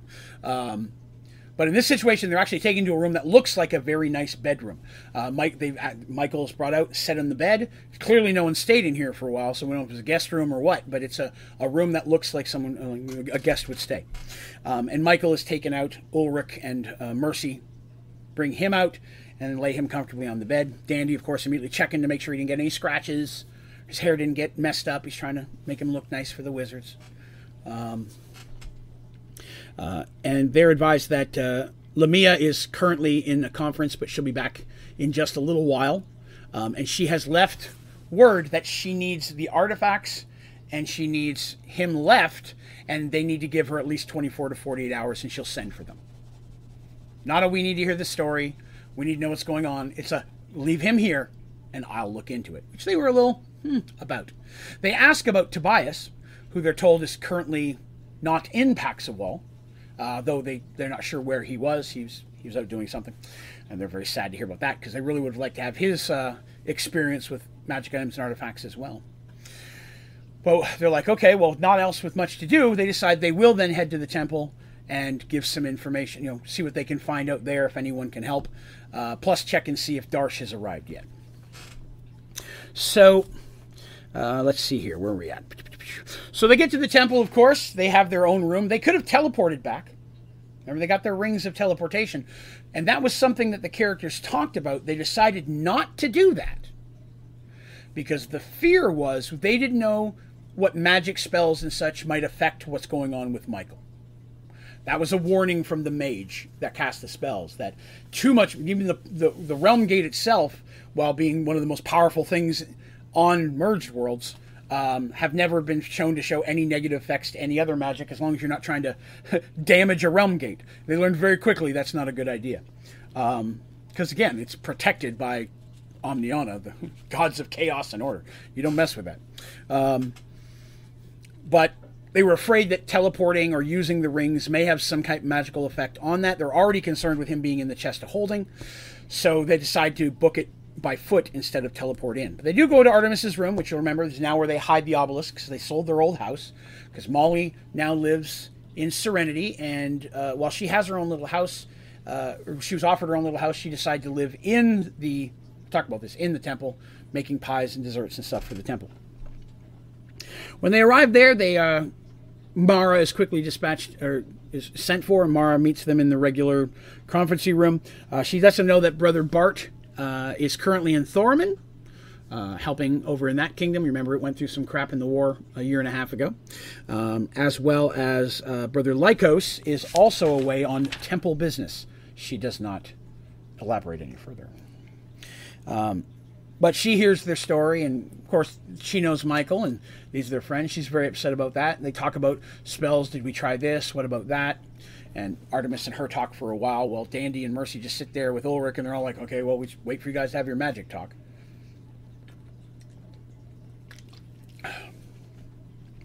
So this gives them some time. Mara's like, of course, you're all welcome to stay here, 100%. And we'll get rooms for you immediately. No, the, they've already left word when they left the Mage Tower, if you need us, find us here. And they're like, well, do we sit here and wait, or do we try and go find out more information and such ourselves? Um, they decide to just basically stay there. Dandy, of all people, is like, no, I don't want to leave. I want to stay here, so if they show up, I can go right there. Um, so Dandy, in very many, uh, very, very this this situation is causing Dandy to act slightly undandy like because it's not a situation as a Kender she's ever had to deal with. Um, but it but still played in a way that I would expect the character to do that. So in no way am I saying that she was played wrong. There is no wrong. Um, but playing a slightly against type in this situation is actually playing to type when the love of someone else overtakes your natural instincts. I would think. I've never had a loved one go into comatose state because the magical undead killing spear that they held broke while I was merged with it. So it's not something I've been in personally, but you know, the night is young. Um, so they kind of hang out while they're there. They do get some information on the state of the world. Uh, they know some of this already from messengers, but they're able to get a little bit more from the horse's mouth and such while they're here. Um, this is the information that they learn. They learn that Oromon, word has got that Oromon is finally settled down and that the rebellion has effectively been quelled. So while it took them uh, uh, over a year, Oromon has finally brought peace back to its land, and the rebellion has been, at least majority of the ways, squashed. Um, that they still have, uh, Oromon still has massive amounts of troops on their border, um, which would be the border between Thorman and them, and Paxawal keeps. Uh, they're not like visibly like we're on two sides of a line, but they're still. They have built uh, what would be permanent towns, cities, garrisons, whatever, where they're they're not far from their border should they need to come out in case they were to be attacked. Because of course, there's the concern that someone might try to use Oromon's problems against them, attack while they're in the middle of that. Uh, at the same time, of course, there's probably always the thought that they will eventually want to attack again. Uh, their navy has been pretty much banned. What few ships existed uh, are pretty much gone at this point. The navy of Paxawal, Kronear, uh, and Arduel together was too much for them, and what ships weren't sunk in battle have basically took off and haven't been seen in the waters in quite a while. The Kronear Civil War just finally ended four months ago. It was actually much longer than the rest of the war. Uh, but uh, they have heard through Darsh and through been confirmed here that it is believed that the Blackhorn have been completely destroyed at this point. So much so that the Emperor took control of the Isle of Zithanth. The Isle of Zithanth was the home of that. They were the ones that were causing problems way back in the day, you'll remember. Um, and he's like, listen, this isn't going to work anymore. You've got your own little leader on your island. He goes, I'm taking your island. And he challenged the, the, the leader of that island as well, uh, which was High Lord Drollum, uh, to singles combat, was accepted, um, and in less than two minutes had killed him and taken his head. Um, which had hung because uh, on the wall for a while because the thought was you know it was giving the point like we know that this guy was allowing this traitorous stuff against the empire. No more. And he put his own people in charge over there now. So Zithanth has been quelled as well and it is believed that the black horn have now been completely destroyed uh, Santriel, the Elven Kingdom, is in open negotiations with Arduel. I talked about that. They've actually opened up a little bit of trade, although uh, the elves come to the human lands. The humans are still not allowed in the woods. Um, but they have some actual documentation down. They got some treaties, some specific things uh, that is making it a much more friendly relationship between them. So these are some of the things that they learned. Some of it they knew a bit about from Darsh. They get a little more details on it, uh, what happened in specific dates, cities, wars, battles, things like that. Things that, as leaders of their own city and allies to this, they really need those those updates. Um, it is almost 48 hours to the minute before a mage arrives at the temple, summoning them back to Lamia. They quickly take a carriage over there, supplied by the mage. And they they're taken inside uh, to that same room. When they go up there, the room still looks like a bedroom, but it's been stripped down a little bit. Some of the things that's been moved out of the way. What was a dresser and such is now a table. There appears to be magic stuff where there was components where they were casting spells in here. Uh, so it kind of looks like a bedroom that's been also converted into a bit of a, a laboratory. Uh, because Artemis, or sorry, uh, Lamia needs her tools. Remember, Lamia 67 year old lady now in the body of a 21 year old. That happened to her when she went to the sands of time. She aged backwards, uh, whereas Tobias got a little bit older, and then they end up becoming a thing because they were just the two of them stuck in the sands for a year and a half, which was a month of characters' time. Time is all wonky in merged worlds. Why is it wonky?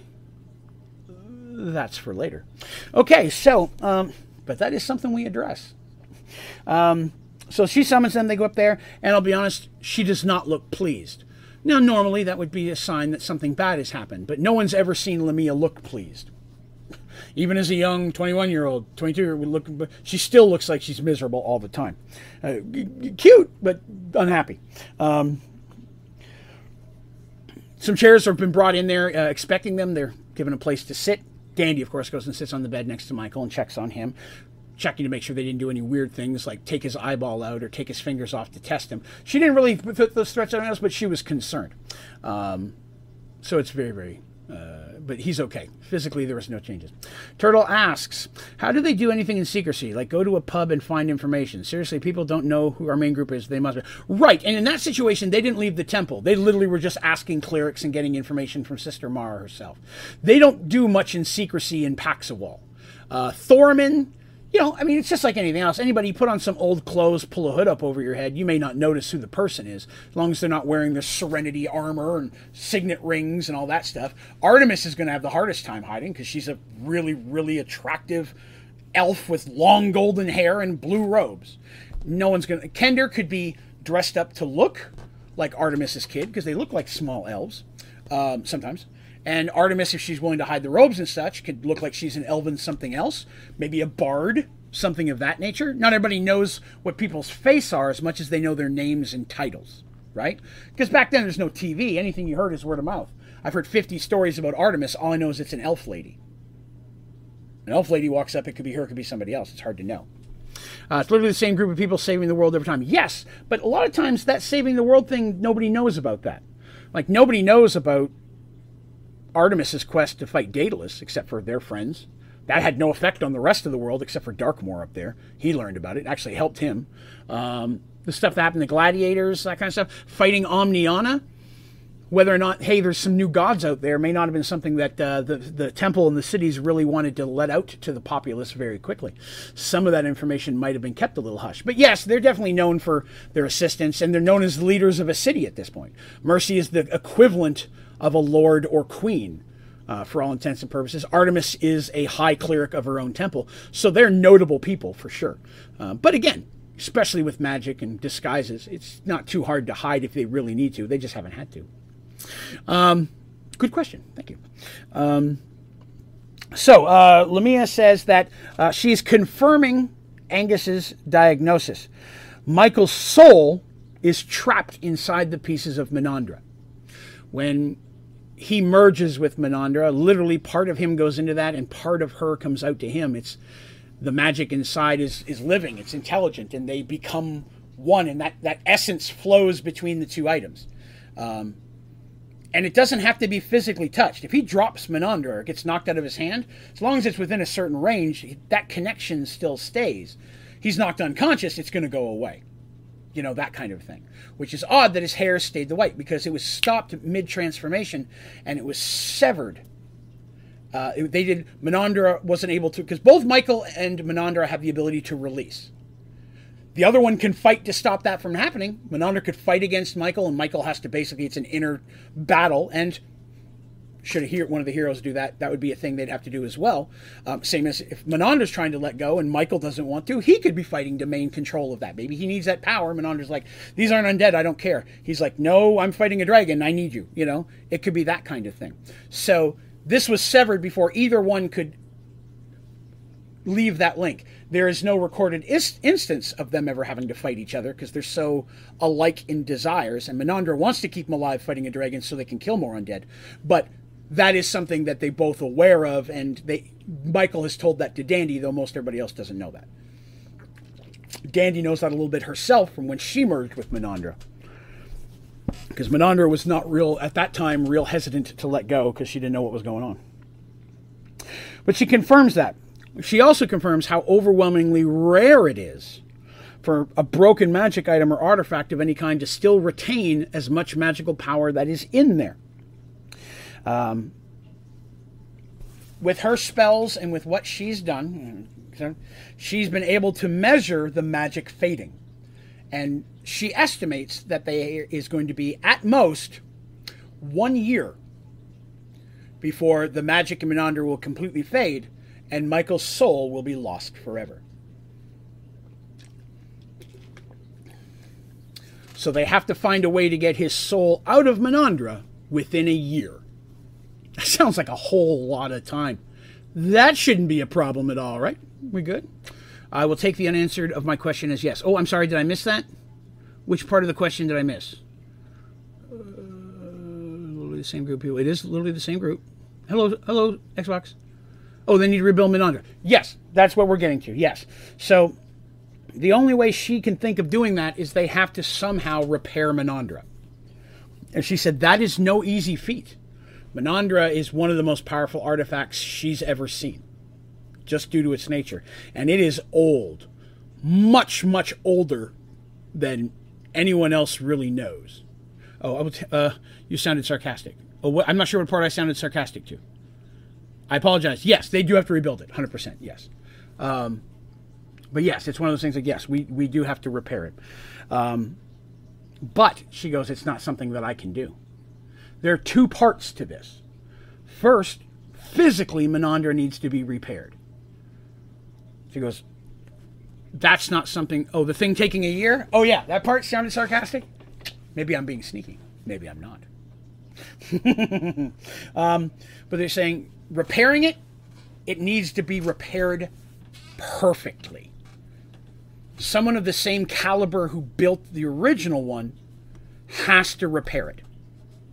And that she goes, and this is overwhelmingly expert. She goes, I would kill to get my hands on this type of quality item for the magic items and artifacts that I make. This is some of the highest quality work I've ever seen. She goes, I can't say for sure, but I believe, just from my own studying, that it looks dwarven in nature, which is odd because dwarves don't do a lot of work in wood, which is the second thing She's never seen a wood like this before. She's seen on there many times, but she's never really got to play with it or cast spells. And Michael doesn't just unask that to anybody. Um, so it's one of those things where um, they have to. She goes, "It's a wood I've never seen or heard of. Looks like it was made by dwarves who don't normally mess with wood. Has to be expertly repaired. And then once it is, then we have to find a way to re-enchant to bring Menandra back whole again." She goes, which in itself is a challenge. She goes, because I can tell you no wizard made this. This is clerical magic on a level I've never seen before. She goes, just seeing it, I always assumed it was weird. But when I get in here, this is clerical magic, which is why I'm, I go, I can't reproduce this. I don't know who could.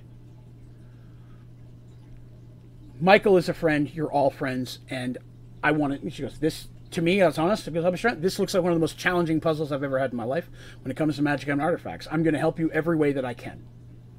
It's going to take me some time to try to find out how to make this happen. Physically, I need you to find a way to get it rebuilt and refixed perfectly. And while you're doing that, I will do my very best to find a way to get it reenchanted again. But I don't know how long that's going to take and I don't know how long it's going to take you to get it repaired, but that has to be your number one goal right now. And he, she's constantly stressing, not just anybody can do this. I don't know. You have to find a, a, a worksmith, a, a woodsmith. It doesn't have to be dwarven. It can be elven. It can be gnome. Whatever. It has to be somebody who can reproduce this perfectly. Any flaw, and this won't work. Uh, also, what exactly is Menandra? Is it a person's soul or something? It sounds like Menandra has a conscience. So, in Dungeons and Dragons, um, some magic items, more commonly artifacts, can be known as intelligent weapons uh, or intelligent artifacts. Uh, they have a, for all intents and purposes, a soul. They're not doesn't necessarily mean they were ever a living person. The magic item itself could create the magic itself could have been so powerful that it created its own consciousness. Um, how that's done can depend purely on how the artifact was created. Um, mage or someone dying may have put their last breath into that. Or uh, again, the magic was just so powerful by God creating it, it created a soul um, inside of that item. But they are intelligent. Um, they very often are emotional. They'll hate or they'll love or they'll be jealous, depending on what type of, of item it is. And that will definitely de- uh, determine a lot of how the consciousness reacts. Uh, some of them are very robot like. You know, you'll get some that'll be like it's it's intelligent. It'll be like it'll be like yes, I can do this. Can you attack this? Yes, I can. What's that over there? I'm sensing five people behind the wall. It could be just like that. And then some of them, like Menandra, has emotions and talks like a person would, um, who hates undead and is very protective of its wielder. Uh, Xbox says, Good night, Draven. I'm tired. Have yourself a good on Xbox. We will catch you later, sir. Have yourself a good evening. Thank you for coming by. So, it's magic items themselves are not a person per se, but they have the mental thoughts, and so some do, and it's rare. It's not common. Um, there are very few magical items in the D and D books that you're going to pull out that have that. You're going to have to look at artifacts specifically. Um, so it could have been created as a cleric, possibly died fighting undead and moved their soul into the blade. Possibly a, a, a, a high cleric could have been casting it, and again the god themselves who who you know because remember they pray for that power and the god themselves put a bit of themselves in there. Or they could have created so much power at once that a soul was born from that magical explosion. There's a lot of different ways that can happen and for a character to try to make a magical artifact itself is an ungodly it's a quest. It's a whole series to get the things you need and the materials and they have to be perfect. It's not easy to do to give it any type of intelligence is the utmost challenging thing when it comes to creating a magic item. Uh, sometimes it happens without you planning it, and sometimes you can plan it all you like and it won't happen. Um, for a wizard to get to that point, it'll take it. Uh, I'm guessing you don't actually have a Menandra backstory. I have a backstory for everything, Turtle. I don't say that sarcastically. I have a backstory for everything. I know what Molly was doing when she was a teenager. I know what Lucas did in his early 20s. And I don't mean that sarcastic. I have books of all of this because I wanted when I when I came up with the idea, I wanted to make sure that I played those characters true to their original thing. And I, some characters don't have much of a backstory, right? The princess who's now the queen of Thorman I know her story, the the mother, the stepmother, so on and so forth. But she, that was it. That's really the depth she has. Nothing ever important beyond that needed to be there for her. But some people have a history that's more important, and I have again books over here of a lot of that stuff. Sometimes I have every item they own written on a piece of paper because it matters. Uh, so I didn't mean that sarcastically or like I'm awesome. I literally have to have that knowledge to make these stories work. You guys, I'm not a road. You guys are gonna have to get down. Come on, come on. Yeah. All right. Um, uh, no, no, hi, Patch. Okay. Uh, hey, Draven, something has come up and we have to go, but I'll definitely. All right, Jim. Have yourself a good one, sir. We'll catch you and Ashley later. Hope you have yourselves a good evening. All right. So back into it. Back into it. So they learn about this. Uh, let's see. So the first step is fixing Menandra. Have to find someone who can repair it. Uh, if it's incorrectly repaired, it will actually destroy Menandra, strip it of its magic, and Michael will be lost forever. She says that she's unsure if she's able to cast any spells that could magically fix it because it was not originally mages who made it, but she is going to research and find out anything she can to try to help them in this. But their primary goal is to make Menandra's uh, physically repaired. Uh, then is Menandra's backstory going to come up in this quest? It may, a little bit. We'll have to see. Again, I don't like to give too much about what's going to come up ahead because sometimes that can give up important story points. Uh, although for that one, it, it might. I, I'd have to look snippets of it might.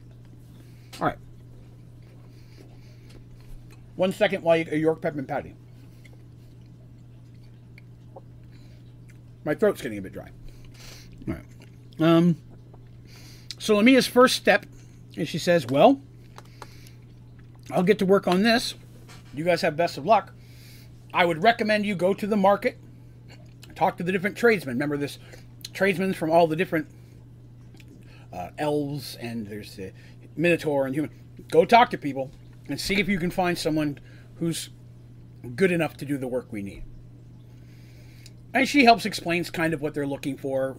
They give them an idea of what how it would physically need to be repaired. She gives them some sketches and things and they have to take Menandra with them, which she hates because she'd love to have it there to, to be able to, to study more.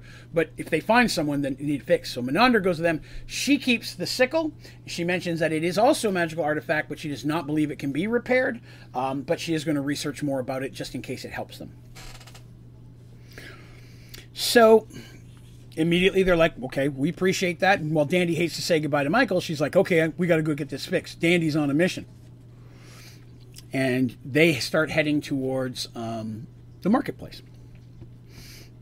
So they spend the rest of the day, most of it, going around from section to section. They go to the gnome section. Well, there's not always a section. There's a section that's pretty much each race group where they kind of gravitate to, but there is in you know the middle of it's all just anybody, and humans and stuff can still flit in anywhere. But a lot of times you'll find much of the same race group uh, in, in close proximity because you're looking for that style of goods that's where you're going to go.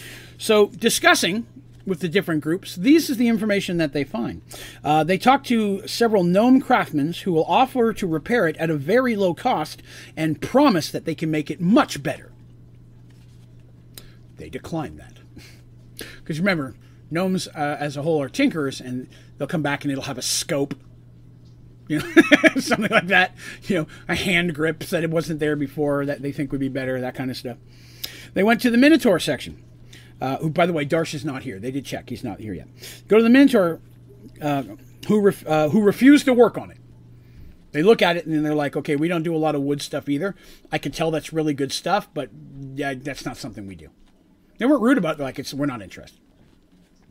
Because again, even most of the Minotaur recognize these guys. You know, back to Turtle's earlier comment, it's these people are. You see the cleric, the lady warrior, and the Kender lady. These three ladies have been involved in a lot of stuff, especially in Crone friend of Darsh.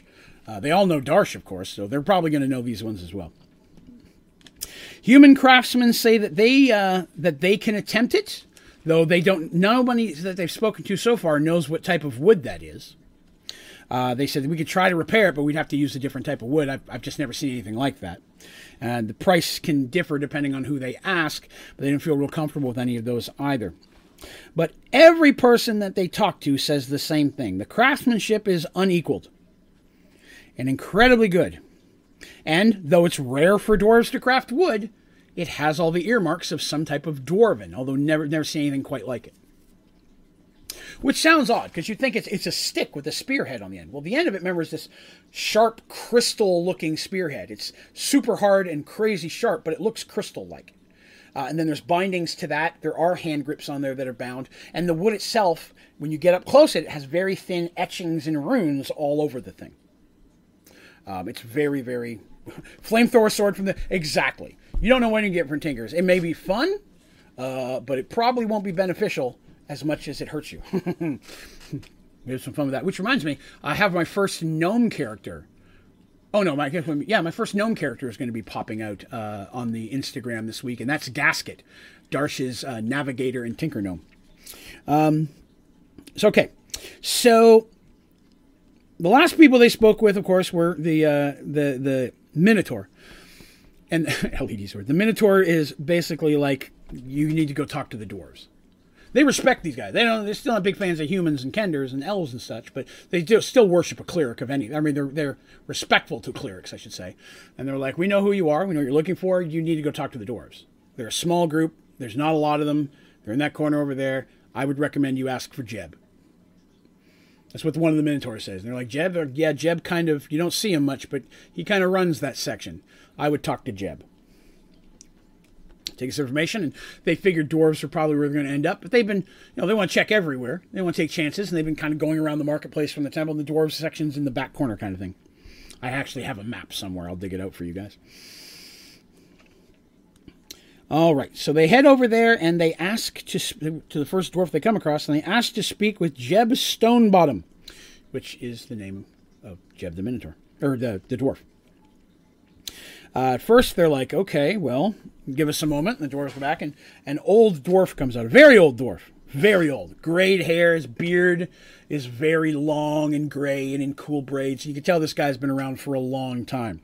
It's hard to guess a dwarf's age because different dwarf nations will have different maximum ages. And then different worlds can affect that as well. So Jeb shows up, and uh, a couple other elder dwarves come with him. And, uh, you know, they basically ask, they're like, you come to speak to us, what can we do for you? They don't seem to know who they are. And of course, they're respectful more to Artemis than anything else. You see Artemis, you immediately assume, okay, this warrior is her protection, and that Kender is going to steal everything we own. So most of the dwarves are watching Dandy. Jeb and the other old ones are kind of talking to Artemis and Mercy.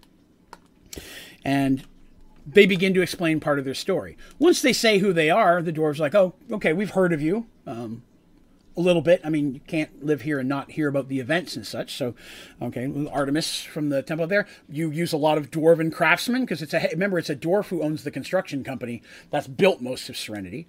And Jeb's like, you've given my people a lot of work. We appreciate that. You know, send that money home, kind of thing. Um, but there's no real dwarven kingdoms anywhere near here. So dwarves kind of all come in here, but the dwarves in this section aren't always from the same world. They explain the Menandra issue, and once they start talking about Menandra, the dwarves are very interested. They're like, you say it's wood, and everyone tells you it's dwarven.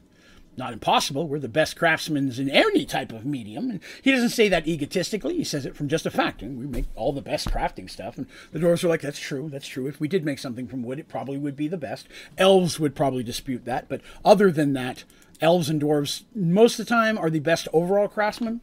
But specialty craftsmen almost always turns out to be human. It's almost always a human that somehow makes that one perfect thing that they can never reproduce, and it causes so much help or hell to the world. So they ask to see Menandra.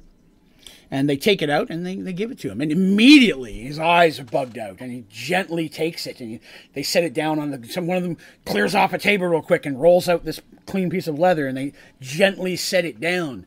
And you could tell by their eyes that they've seen something like this. Uh, D&D question. Can every race become a cleric? On Merged Worlds, yes. In original D&D, no. Um, original D&D, certain races have certain class restrictions. I think that's crap, so I don't do that. Um, but it can be a little bit harder for them to be certain clerics. Um, but yes, it's possible. You want to be a Minotaur bard? Yes. You want to be a, a, a Minotaur cleric of gardening, like uh, uh, Kelvin is? Like, yeah, that's doable.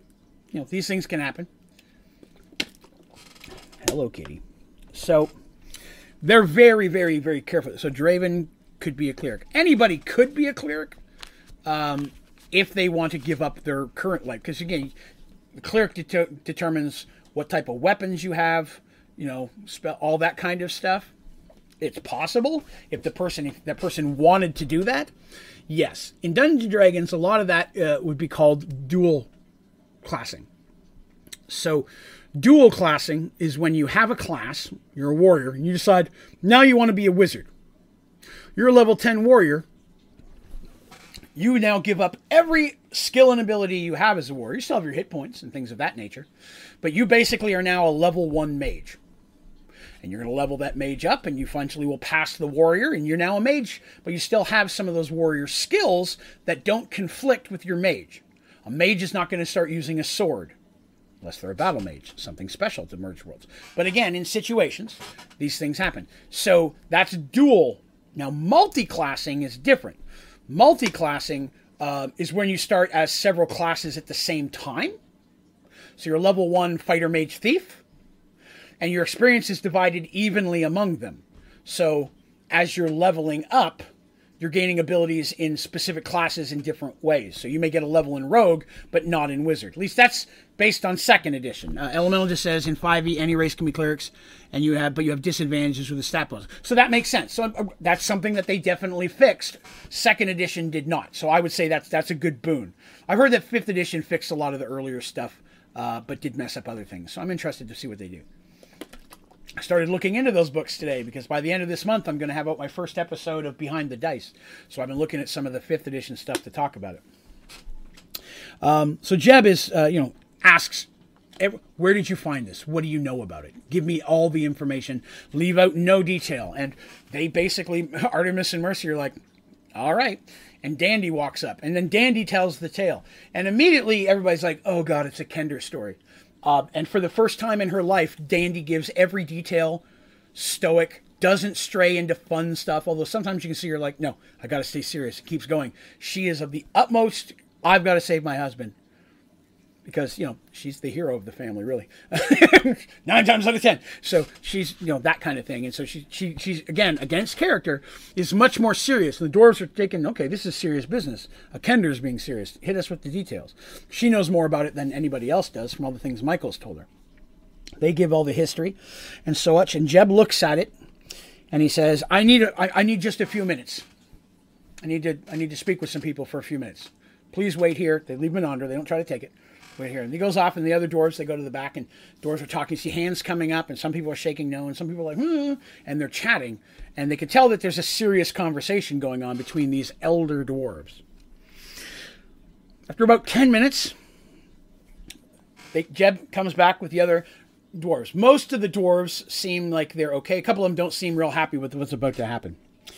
But Jeb says, There's only one dwarf that he knows who could do the quality of work that the PCs need, the characters. Goes, I've only ever seen one man, a dwarf, of course, who could do this quality of work, who has a chance of rebuilding this back the way it was. He goes, undoubtedly, this is Dwarven. Never seen, he goes, I've never seen such beautiful work in wood or stone. This is some of the most amazing work I've ever seen. I can't reproduce it. And he goes, and that's he goes, that's no small thing to admit. He goes, my skills are, you know, in honesty, very good. I wouldn't dream of trying to touch this because I would not do it the justice it deserves.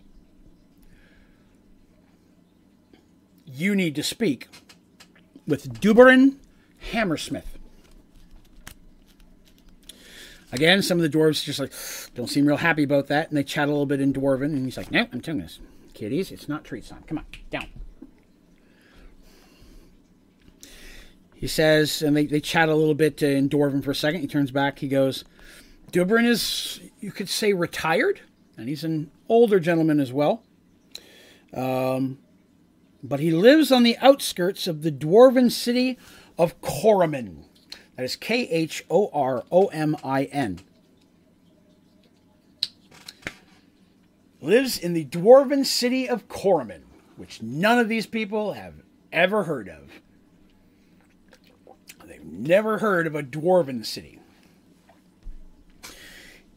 Jeb continues to then tell them that, excuse me, Khoromin is to the east, past the elven lands you'll get to an area that is very uh, rocky and mountainous and cracked. And there's giant rocks sticking out of the water and such. And it's very dangerous. Ships can't go in there. You got to go around it to, to go beyond that.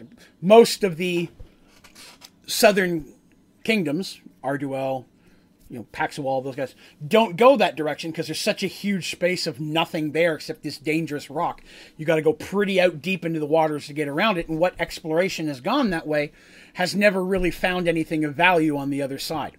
Uh, Darsh has even looked out that direction and found no reason to go that way. And they're like, well, how far is it past those rocks? And he says, ah, but it's not past the rocks, you see. It's inside of them. Khoromin is in the center of a large mountain range. Where it was originally. Very difficult to get to. Huge mountains. Only dwarves could get there. Probably not true, but he's now telling a tale, and all the dwarves are nodding and rubbing their beards like, yes, epic. Says Khoromin is now hidden in, in that same mountain range, but when the merge happened, part of the mountains disappeared, and an ocean came washing up through the chasms and filling up large amounts of it, and the rocks and the remains of what was the mountains fell below the sea. So this was much higher land, is lower now. The water kind of rushed in a little bit in some of the area. He says that the great cliffs at the oceans are is a maze of breaks and passageways and tunnels that most ships could never make through if they didn't know the way. The waterways are overwhelmingly dangerous. One second. Catfight. Um, this hidden dwarven kingdom um, has a land route that you could get there, but it would take months of travel up and around the elven lands and such. He goes, I, I know there because I'm, I'm from there. Uh, it would take you, you know, with the timetable you're giving me, you'd never get there and get this done in time. He says that uh, this rock area, again, you imagine like a rocky cliff face, really high, really high, and there's breaks in it, and it looks like just thin tunnels and such, but maybe you uh, slide in there. Um, where did that name come from? Khoromin? I don't remember. I'll be honest, I don't remember where I got Khoromin from. It sounded very dwarven to me. It might have been someone's last name. I can't say that for sure. But I remember I really liked it, and so I made it the first dwarven kingdom of merged worlds. Because we haven't had a lot of dwarf action. Right? The only dwarf closest we've got to dwarf action in any of these stories was Fig, who was a gnome who was raised by dwarves. Right? There has not been really any dwarven stuff going on. Uh, so it was, it was, time to bring dwarves into the story.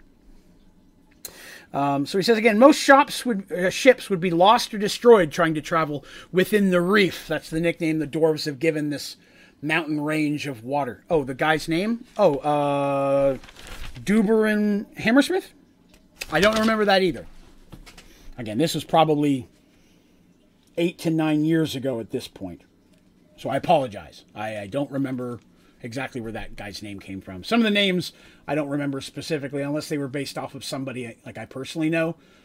None of the dwarfs are based off people I, I know. Well, well, one there's one dwarf based off of a character, but he's he's later. Um, he says Khoromin is now hidden in this mountain range uh, against the east. Past uh, most ships would never be able to get through the reef, which is what the uh, the the dwarves call this section of water and rocks. Um, let's see. Uh, he says that Duberin lives there and is the only one he knows who could possibly fix Menandra.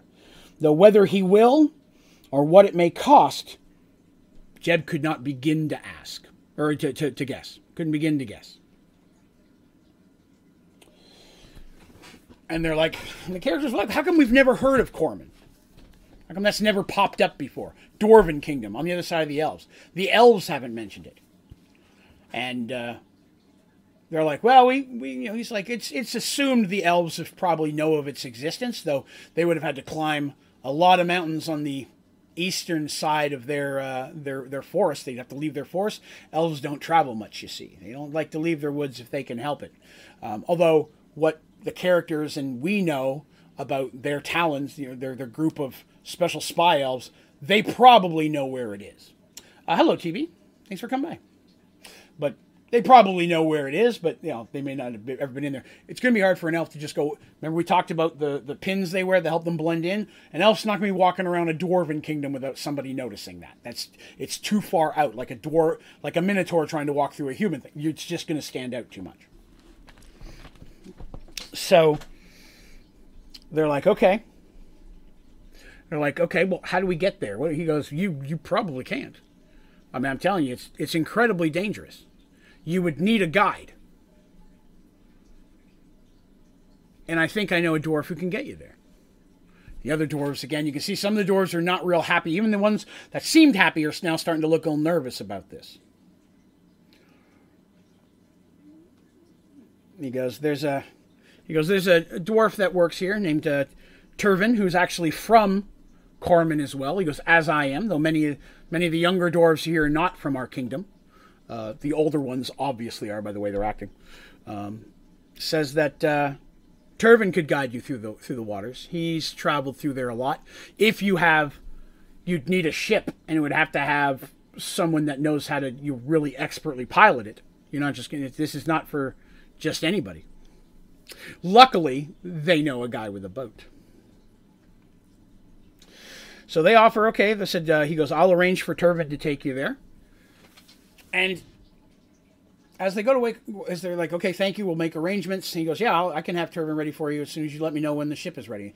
And they go to leave, and Dandy stops, and he turns, and, and you know, she, she has Menandra in her hands, and she's wrapped it up, and it's wrapped in the, because it's a big spear, right? To her, she's like holding two really big long sticks, and Mercy takes them, and they're carrying them. They don't let people see them pop in and out of the chest of holding. They don't want people to know they have that. That's not normally out and about.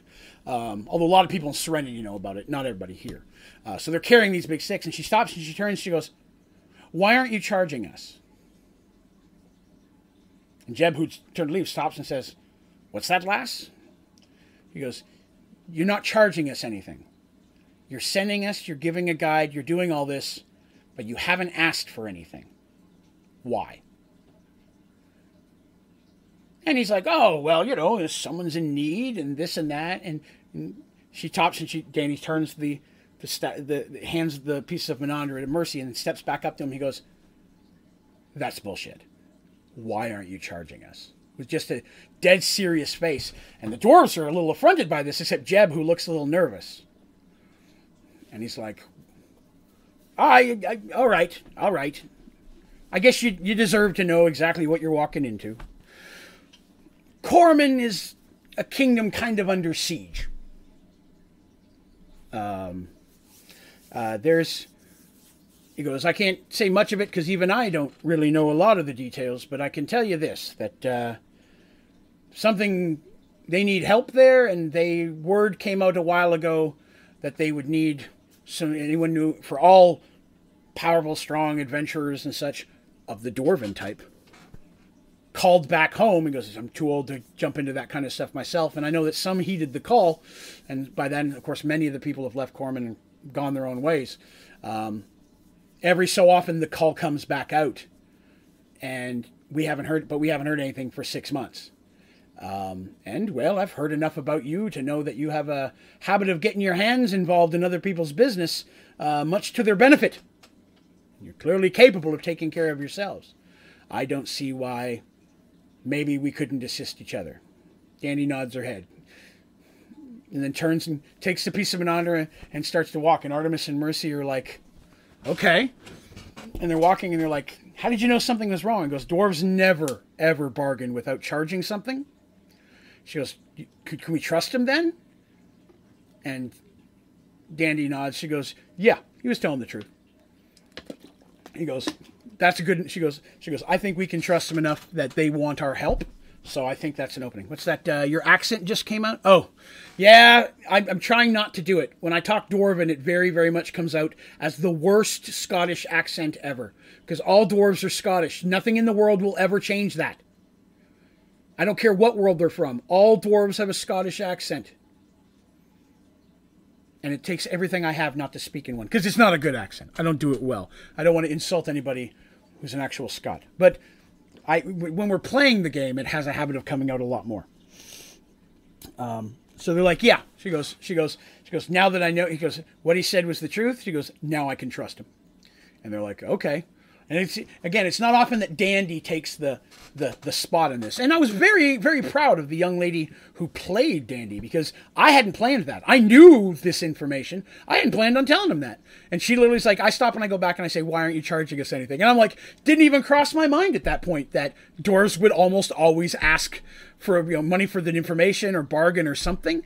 And she caught onto that, and I didn't even think about it. And I'm like, I tried to play it off, and she's like, no, no, that's bullshit. What's the reason? And I was like all right, yeah, you kind of got it out of me. Sure, I'll tell you a little more than I'd planned on it. And so the characters were like, okay, we're still, we don't have any choice. We still need this guy to do the thing, but at least we kind of know what we're walking into now. So it was a, that was a very cool uh, character play on her part because she was being a Kender and using her Kender knowledge, but still being in a very serious mood because of the situation. Um, I was very, very proud of that. She did a very good job at that point. Use the accent.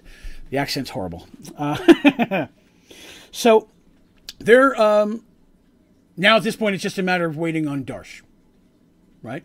So they go back to the uh, temple. Uh, the temple, Sister Mara, of course, makes arrangements so that should Darsh's any of Darsh's ships, because he only has the Morgenstern and the uh, Lady, the Miss Dandelion, but the Miss Dandelion's too far away; it would never made it in this time. So the Morgenstern's the one they're waiting on. Although he is in the process of purchasing another ship, and as I mentioned earlier, designing and building one of his own. So he's going to have some more ships here soon. He's got money. Um, I don't care, even a terrible Scottish accent. Maybe to you, but maybe not to people from Scotland. I don't want to insult anybody. I don't want to do disservice to the people. I'm, I'm, I'm a big fan of Scots. Again, my family is Scottish descent. Uh, I would love to go to Scotland, and I just don't want to do anything to piss off people who genuinely have an awesome accent. My favorite accent.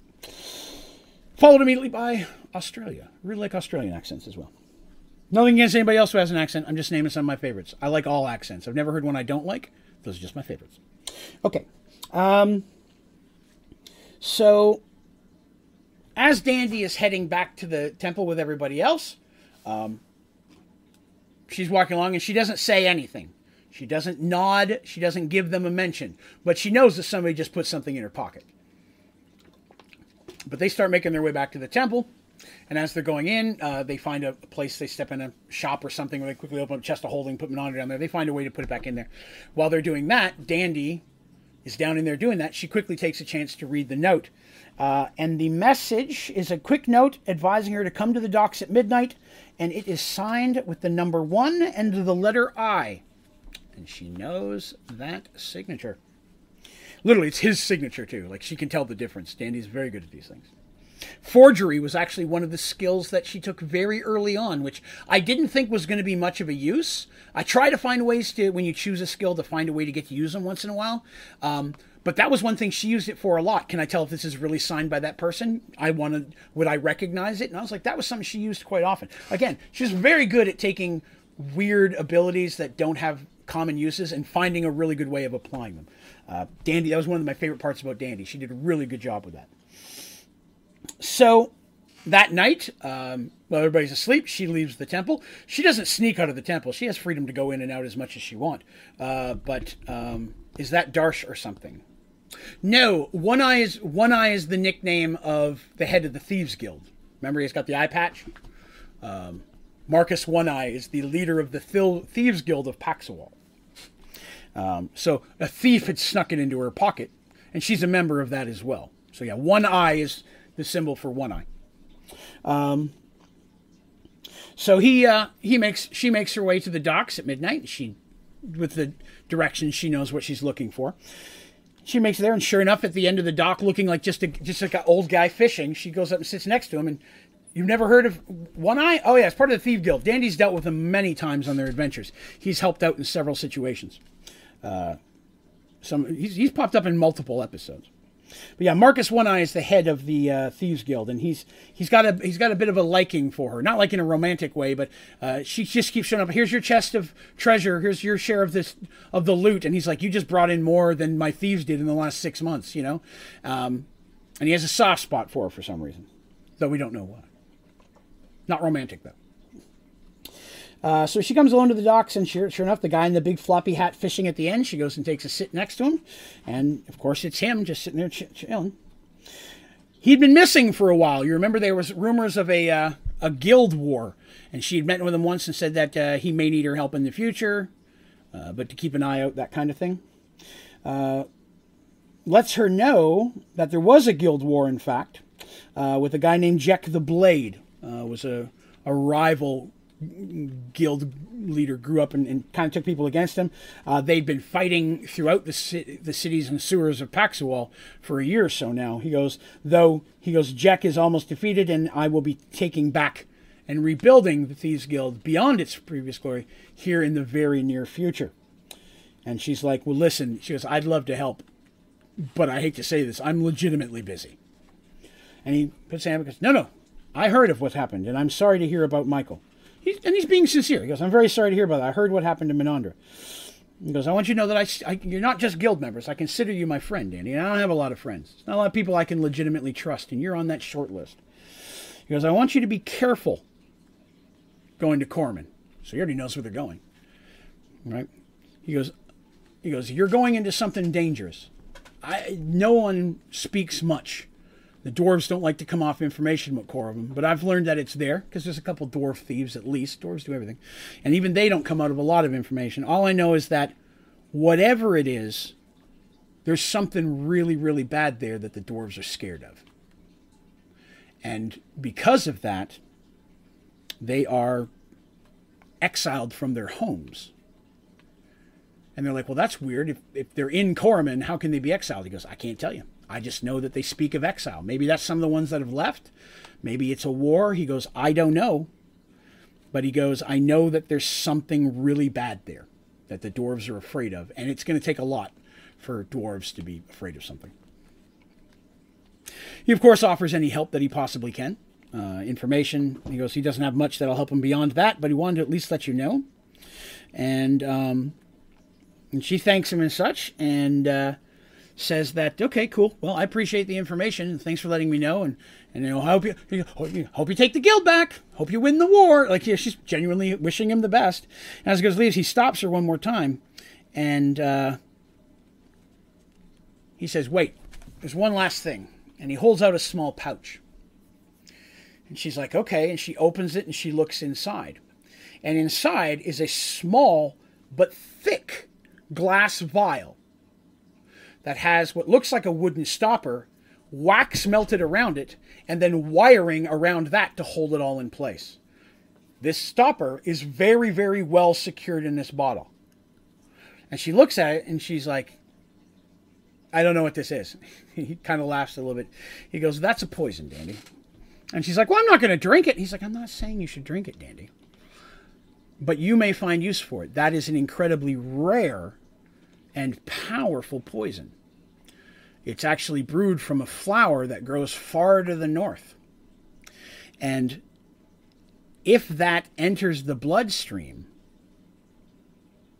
of anyone who casts, uses, or has the natural skill that is based on magic, it's a dead magic poison. It will negate their ability for 24 hours to use or be affected by any magic. You were to take that, you were to drink it, magic spells at you, you'd be immune of. So let me stress this. Someone casts a fireball, that's not a spell on you. That's a spell that creates fire and then fire burns you. You're not immune to that. But something that legitimately, if I shoot a magic missile at you and it hits you, that's energy, you'll still take damage, but it'd be diffused.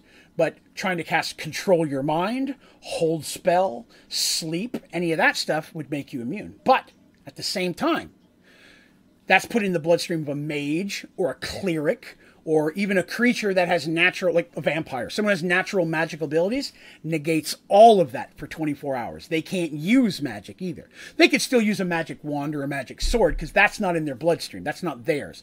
They could still use a physical thing. He goes, that is incredibly rare.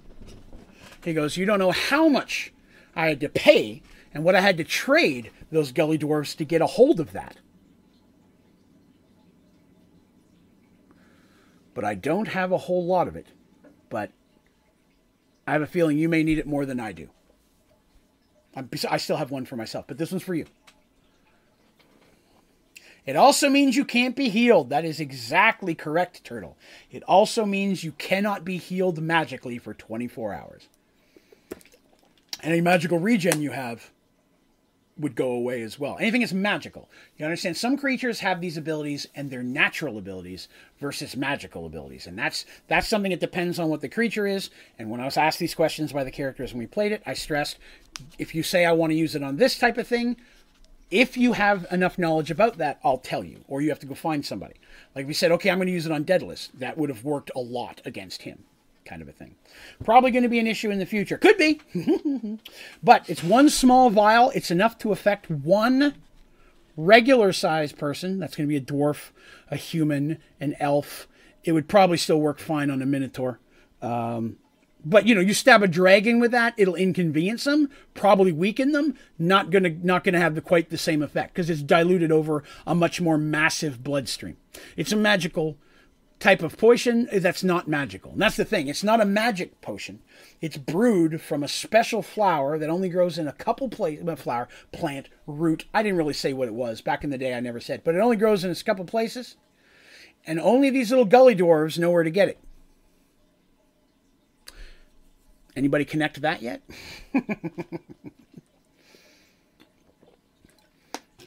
oh, okay. So she thanks him for that. You know, puts it in one of her pouches where she knows it'll be protected. She realizes how powerful that is once he explains it, and she's no slouch. She's like, okay, that could be seriously helpful or hurtful. I gotta make sure I tell my friends not to drink it, but they probably wouldn't. They'd have to go in my pouches. They won't go in my pouches.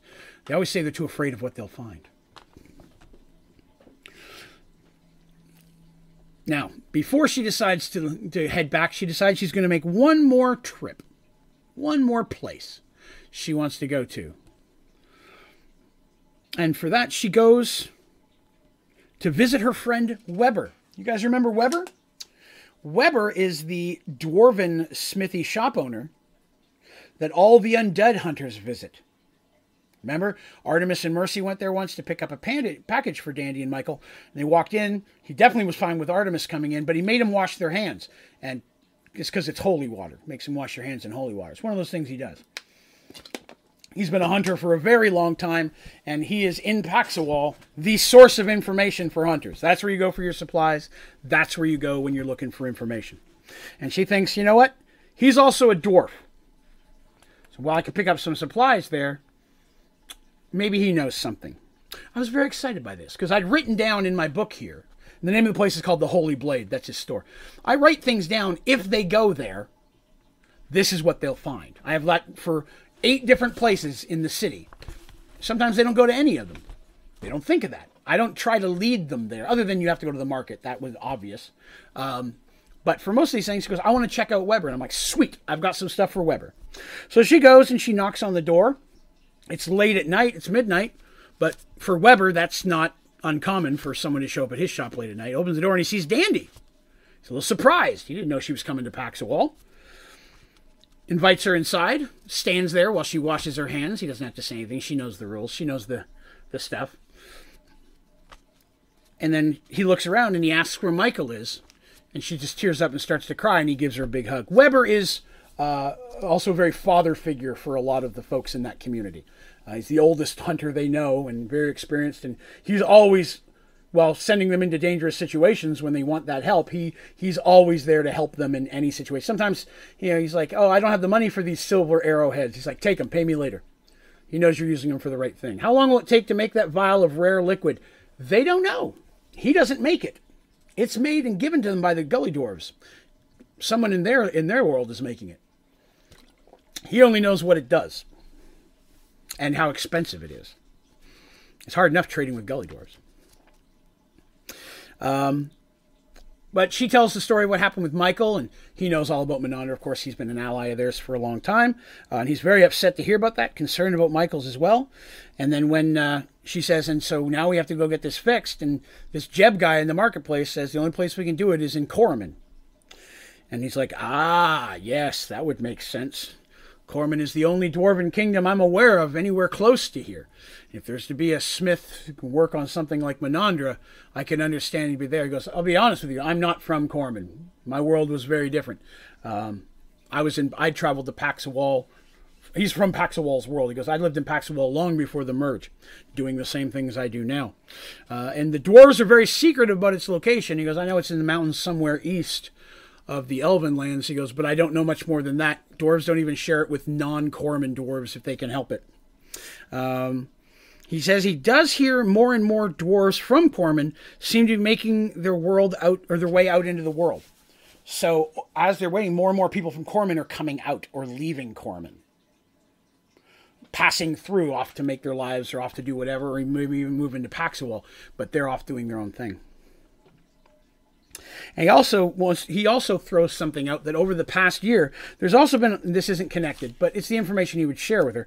Over the last year, there are uh, a lot less undead activity in the area, which could be because the hunters are doing a good job, or just the fact that Paxawal and stuff, because the kingdoms itself also kill undead. It's not just hunters, um, but over the last uh, year, the amount of undead uh, issues or uh, events has has greatly lowered. He does not believe that's connected to Khoromin at all, but it's still information important to the hunting community of which Dandy is. Um, he prepare he gives her some supplies, silver bullets, vials of holy water. Uh, I think he even had a couple potions of healing. Uh, the basic stuff, you know, supplies that she would need, she stocks up on. Has a brand new silver dagger that he got a hold of that he gives her. Uh, she has several of those at this point. Because again, I'm sorry, I bit my tongue. Ouch. Uh, and they're they're good for certain things. She also talks about the potion she has, though she doesn't say where he got it. And he's like, "Ooh," he goes, "I've never heard of that." He goes, "But something like that, if used on an undead, yeah, at least one that had a bloodstream, might go a long way in weakening some of the more powerful." He goes, "I'm going to have to look into that myself." He, she goes, "You say you got it from some gully dwarves?" He's like, "That's where a friend of mine got it." And he's like, "Fair enough, fair enough. I'll look into that." She goes, Yeah, I thought you might find that helpful.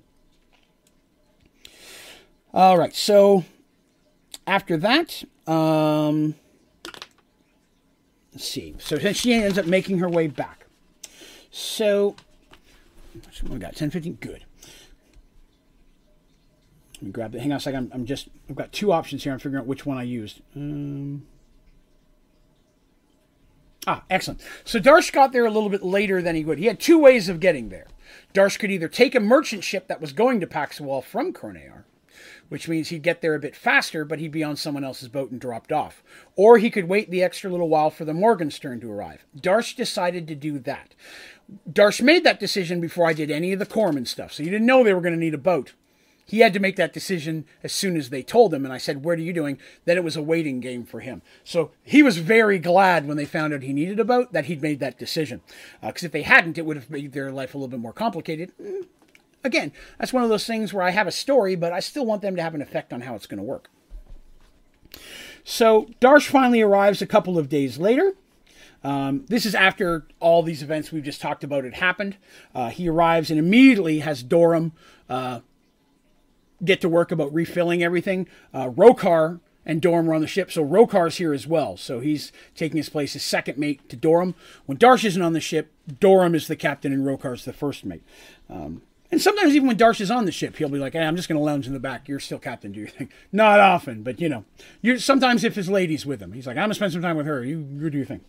Um, but they arrive, of course, and immediately the uh, someone was waiting at the docks from the temple says, uh, "I will go and let them know you're here." And he's like, "Excellent," because he's he's immediately gets with Dorum and they start restocking the ship because uh, he doesn't know if he's going to send them off or what's happening. Um, Dandy's arrives first. She makes it there. Mercy and Artemis uh, decide to wait on her because she can get here the fastest because she's dandy. And she gets there, and again, she cries a little bit. Darsh gives her a big hug and tells what little bit of information they've learned since then and how this Jeb guy says they need to go into these mountains as a hidden dwarven kingdom. And Darsh is like, I never heard of a dwarven kingdom in there. Yeah, I've heard it called the Reef. That's just a nickname I'd heard. I didn't know it was from dwarven origins. He goes, that's that's not good sailing waters. And Dandy's like, "You don't think we can do it?" He's like, "No, I'm. We'll try." He goes, "I promise you, if there's, we'll get through there one way or another." And he calls over Dorum and he starts quickly explaining to Dorum, "This is where we're going. We're going past Elven lands. We need." like a month worth of supplies and Dorum just immediately starts sending people out for food and rope and all the stuff you'd need grabbing a looking for a few extra crewmen because they're going longer distance so Dorum jumps on that uh, while Darsh and Dandy go back to the temple uh, and figure out what's kind of going on there. He, they get escorted there, uh, and they find out that they, they're going to be able to leave within 48 hours. It's going to take, now that they're going longer distance, it's going to take a little time to get all the supplies for that because there's not any places after his islands and the Elven lands, it's just a lot of nothing. Uh, they're not going to be a lot of places to get food. So they have to supply up big. So they're doing that. Darsh gets filled in on the information as well. And they find out you know everything they've learned. And uh, Dandy does not mention anything about One Eye or the the potion. Uh, that stays just with Dandy. Dandy and I talked to that aside. Uh, the other young lady who played Artemis did not know about that. Sometimes I like to do that. Take I'll take one into the other room and we'll do a little role play and I'll come back out and somebody learned something the other one didn't. Yeah, it's their choice if they want to share it, but they just didn't hear it together at the same time. So let me see here. What we got here? All right. So after that 48 hours, of course, they've already sent messages to Jeb letting him know, you know, they're leaving in a couple of days. The ship is the Morgenstern. Please send your dwarf guide to there. Um, they're getting ready to leave uh, about midday. The supplies are just about done, and Dorum and Rokar are seeing to the last, you know, tying them down of things and the last few things to make sure it's good, uh, while Darsh is seeing to his friends getting on the boat. Uh, shows up, Turvin Splinterstein. We'll meet them and say, uh, meet them and says, "Yeah, is this the ship? I'm supposed to be taking you." And he looks at Darsh, he's a big guy, and he's like, "I heard of you," kind of thing. He goes, "Yeah, you'll do. Excellent." And he's like, "Where do I stay?" And he, he, there's a little room for him that they've arranged, so he's going to stay in one of the little rooms.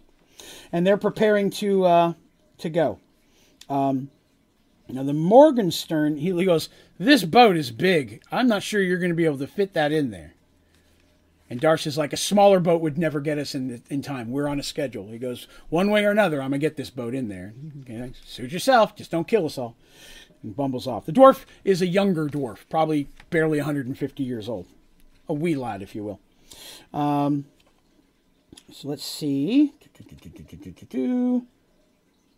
Um, yes, so they decide that they are going to uh, go through Elven waters. Darsh can do that. That'll help save some time.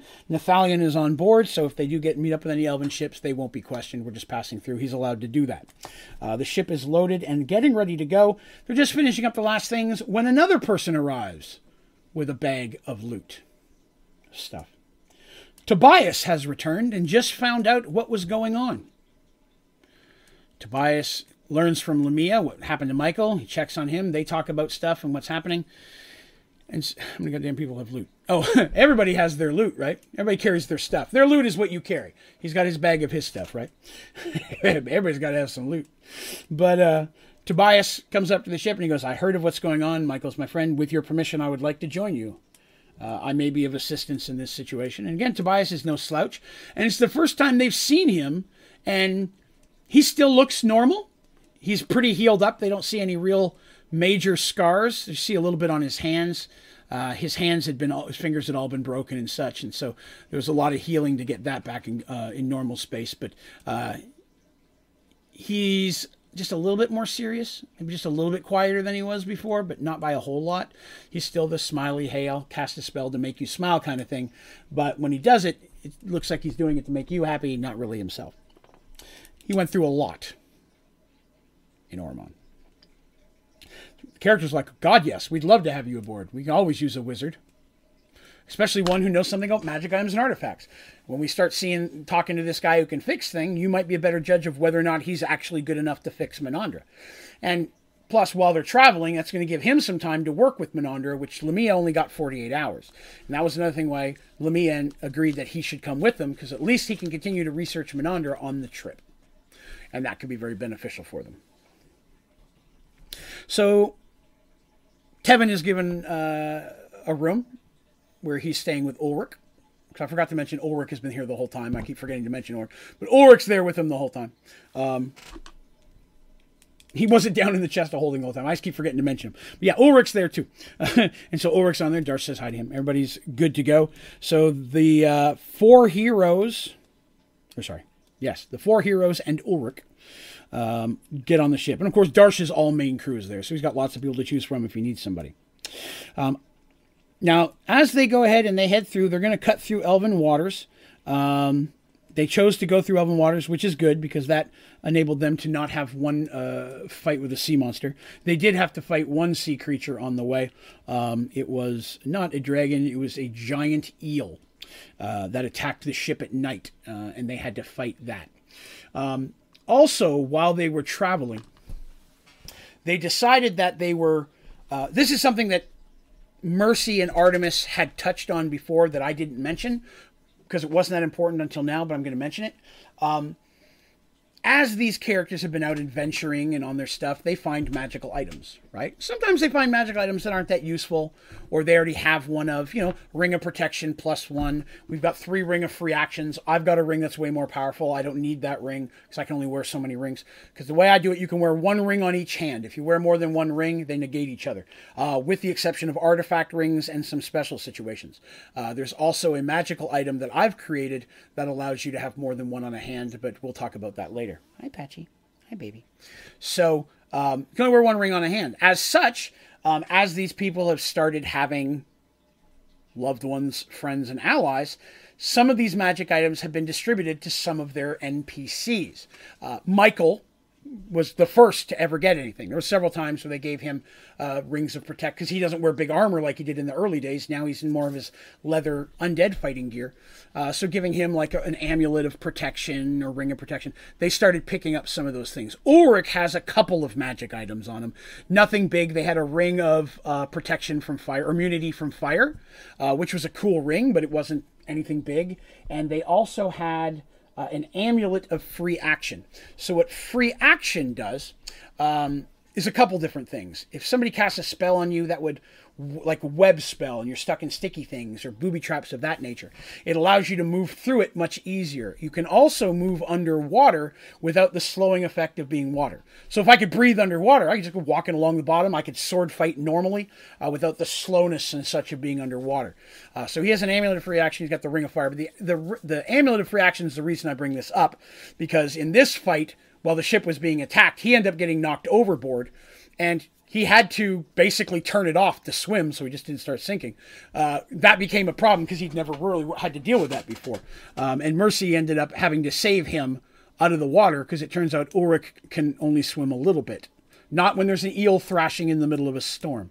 But it was a very cool fight, but it wasn't really story heavy. It was just a way to kind of uh, uh, give Mercy a chance to save Ulrich since because there was a there was a whole hey we're even now and he's like, Yeah, you wish. And that's the joke going between them that she saved him. He'd saved back and forth several times. Because she saved him first from the undead, right? And then he helped fight in the quests after that. And then he saved her from the Emperor. Now she saved him again. It became a running joke back and forth. Whose turn is it to save who? Um, just kind of a camaraderie between friends thing. Uh, but some of the characters back home, Quan has a magic ring, uh, Seamus has a magic bracer, things like that. Uh, Dorum has a couple has a magic earring. uh, that actually lets him hear really, really well. So a lot of times, something going on the boat, it'll wake him up because he knows what's happening. Uh, gave him that. Um, it was a magical, a magical earring of, of uh, extended. What's it? Was it audibility? I believe it was. But I digress. Some of the NPCs are starting to get some magic items at this point. But I brought that up because of the eel fight. I wanted you to know about the amulet of free action. Mercy wore it for a while until she got a better amulet and gave it to him because that's how characters work. But other than that fight, um, everyone has magic. Everybody does. I mean, when you're a when you're basically a king, right? You have that much money. It's not hard to buy. Plus, they keep they keep beating monsters with with treasure hoards. The dragon. There was the the pirate lich, right? I mean, there's that. They probably got some stuff out of Daedalus's tower, right? Um, so you think about the quests that they've been on, all the places they've been to get all those stones. Remember, there was the uh, the sunken place. They got the magic carpet, right? From that, they still have the carpet. It's rolled up in there. Um, so yeah, there's, a bunch of stuff. So uh, let's see. All right. So I'm going to say something that happened. I try not to make too much foreshadowing. I want to say that I had an idea and I was planting the seed of that idea. But it was up to the characters whether or not it grew. This is that thing again I talked about earlier, where I have an idea, but this was an idea that if we never went that path, I didn't care. It was something I was adding in there for additional character development. And if the characters decided to go on that path, we'd see where it took us. I didn't have an ending in store, I just had an idea. Um, and it's on this voyage that that idea really begins to sprout. I'd started it earlier, but it really hit here. Uh, there is one point when they're all crewing and getting ready to go into the rocks and everybody's doing stuff and even the heroes darsh and them they're up there helping with the boat and steering and pulling ropes and stuff at one point um, mercy's looking around and she goes where's ulrich because they hadn't seen him. You know, it's been a couple days since she saved him from the water, and somebody's like, "Oh, he's helping over there," and she turns, and Ulrich's over there helping, and he's got no shirt on, and he's like pulling this rope and stuff, and it was I was really like, and he's like, you can just see his muscles bulging as he's trying to help pull this rope, and I'm saying this, and immediately the young lady who plays Artemis and Darsh looks at the young lady who plays Mercy and Dandy, and she got embarrassed, not the character but the young lady playing her got a little shy about it. And as such, I said, okay, cool. That's how Mercy reacted. That exact reaction is where uh, Mercy's like, oh, oh, right, yes, okay. And sure, put, put a shirt on, kind of thing. He's like, we're going to go into, we may have to fight soon. He's like, oh, yeah, sure. And he's like, oh, yeah, not a problem. Let me go get, grabs his shirt, puts it back on and stuff. But it, for the, it was the first time where Mercy legitimately felt flustered by Ulrich. Again, I like to plant seeds in many different parts and then sometimes wait and see which ones will grow. Sometimes much later than, than earlier. But I thought I'd bring up that special event because it was a special event. It takes them well over a month to get here. Now, before they left, they did send a messenger who was going to go back to Serenity and let them know what happened. That was the hardest decision for Artemis to make. Do I go home to where my child is? Or do I continue on this quest with my friends, knowing I have no idea when I'm going to be home? And there was a chance that she could have chosen to go back home. If so, I had story prepared. But she decided that save Michael and do that stuff is what her character would do as much as it hurts her all the times he's helped and allies and how he helped with the Draven quest. She owes him nothing but uh, every attempt she can to make sure he survives. So she decided to go, but I had a, a story branch if she chose not to. At which point, um, I she would have just been playing uh, Darsh at that point, so I would have given him a bit bigger of a role. I was prepared. So they travel. It takes them, like I said, well over a month to get all the way through. Past, uh, they stop for some supplies in Arduel. They cut through the Elven area without really running into any Elven ships, which isn't uncommon. Elves would notice them before they would notice the elves just how it works. And flying the right flag, uh, the elves would just not bother them unless they had a need to. He's they're not make, he's not making their way towards Elven. He's going through. So they're like, well, you're none of our business. Other than the direction he gives, Turvin keeps to himself. Uh, he doesn't really talk to many people. Most of the time, he spends in his room or occasionally out watching the shoreline as it goes by. Um, Dandy at one point, you know, while they're eating, because he does still come out and eat, and he's he's he's not rude by any means. He just kind of stays to himself. And at one point, Dandy asks him what Corman is like, and he begins to kind of describe it. And he wistfully describes a beautiful underground city. Um, you know, it's been around for thousands of years, the home of his people. He's kind of dreamy eyed when he's talking about it. And then when he gets to the you know, kind of the end of it, after he's described it for a little while, he gets kind of a little bit of a, a sad look on his face and sad smile and kind of goes off on his own after that. Which does not make the characters feel confident. Uh, they had some storms they went through. That went okay. They managed to get through that. I talked about the eel. Um, Artemis almost went overboard once. Uh, Mercy was able to save her, um, but it was very, but it was uh, it was rare. Uh, it was it was it was a funny sight. It was a lot of slipping, a lot of people falling in the water, a lot of rolling badly. Um, but eventually they make it to the area known as the reef, which is itself a large part of land. At this point, Turvin spends most of his time on deck because he's, he's the guide. He's like, we have to go through a certain way or you're going to crash your ship. It's going to be a tight fit as it is. I've been watching your crew, especially fighting the stuff. You guys definitely got some skills, but this is something beyond anything you've done. I've, I've, I've never seen a ship this big go through. Usually it's smaller boats by far, or we take the land route around. Uh, but it's like fishing boats, little things. And even those sometimes don't make it. So they make it there, and again, the cliffs are super high right? Like uh, I like to kind of compare them to the big cliffs that you see uh, in The Princess Bride. If anybody's seen that, the super high cliffs, because that's what it'd be. It was a mountain range that got cut in half, and suddenly there was an ocean there. And the big rocks that are sticking out are chunks of mountain that broke off and fell down into the water, right? Because that you cut off half a mountain, it's not going to be stable, you know pieces are going to. Mercy does save everybody goes in the water. Mercy rarely falls in the water, but she saves everybody else who does, or keeps them from. But uh, these rocks falling down and they're sticking, so even the water's deep, these are huge chunks. Oh, thank you, Daniel. I appreciate you following me. Thank you, thank you. Uh, that was a follow on our Facebook channel. Appreciate that on the uh, Only Dreaming Gaming Facebook channel. Um, plus, I have a little zombie that runs there. I like him. Uh, so they're having to go through all of this rocks that weren't there before into a mountain range, and that the dwarves knew the mountain range, but now these crevices are filled with water. So they begin to travel through those. They see the cliffs in the distance. Um, Turvin says they're known as the Cliffs of Corman is their official name, um, and now they're nicknamed the Reef. Um, he says uh, used to be the passages that they're going to be going through the boat used to be deep cracks in the mountain range themselves, but again they filled with water as the merge happened and came rushing in. Uh, other than that, way up to the northeast. So think about that, right? Here's your map, right? They're coming this way, east, up into Corman. Serendity's way over here. They have to go northeast to come all the way around the landway to get up the the only way out of the mountains is to come all the way around. So it really uh, is not fast for them. It's very hard to go landwise. But most dwarves still go that way rather than be on a boat. Dwarves don't swim well. Um, let's see. So it makes it takes them almost an entire day, and they start going through the ship uh, or they start going through these things. Now, I had stats here, depending on what percentage of people were on Darsh's ship that were regular crew versus percentage that were not regular crew. These are things he has to keep track of.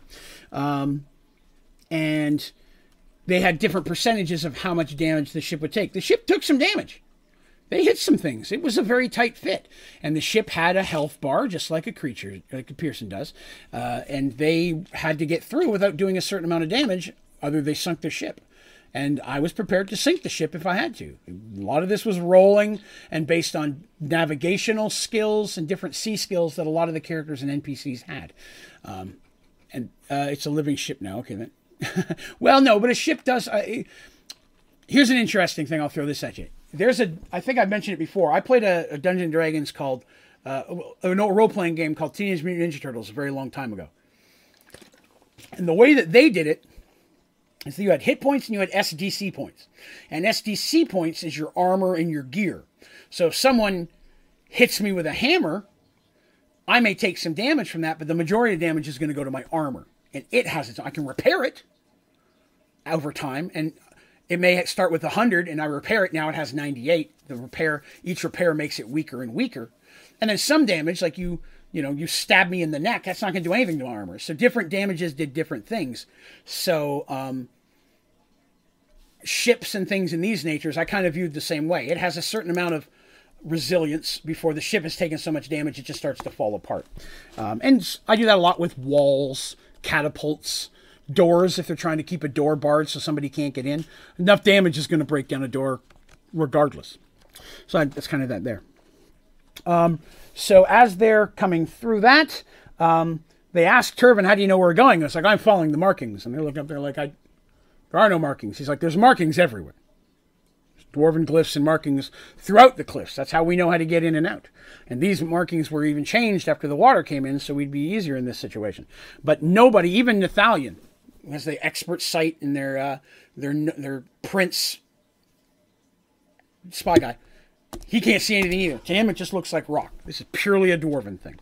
But he's like, yeah. And so they managed to make it through, and it did take a decent amount of damage. They're going to have to do some repairs in Corman before they try to go back through there again. Um, but that's they got to get back out eventually. You would think. So we're at 1037. Do I spend another 15 minutes introing what's about to happen, or do I call it a day and start the stream with that next time? What do you guys think? I'd love to hear your points of view. Yes, I know you want your treats. Not yet. You got a minute.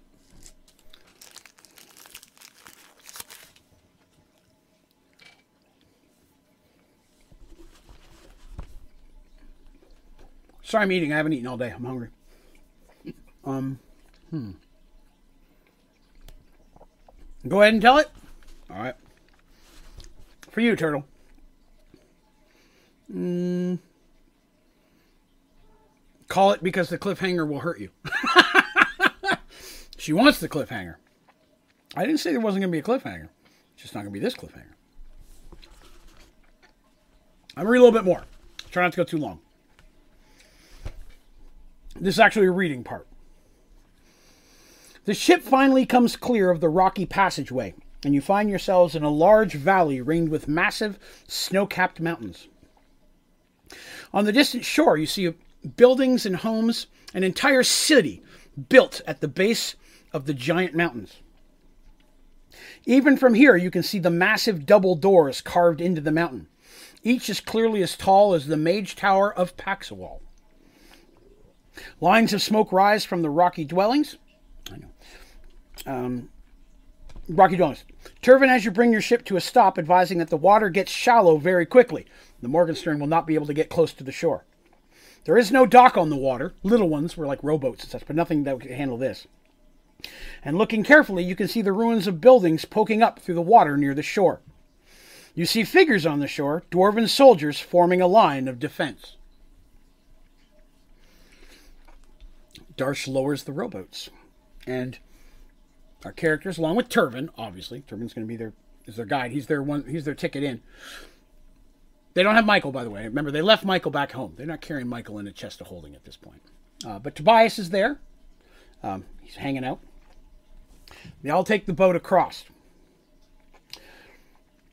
As they arrive, Turvin gets out first and goes and speaks with the dwarven captain, who's obviously the guy in charge of these group people. They're all armed and standing at the shore ready to compel.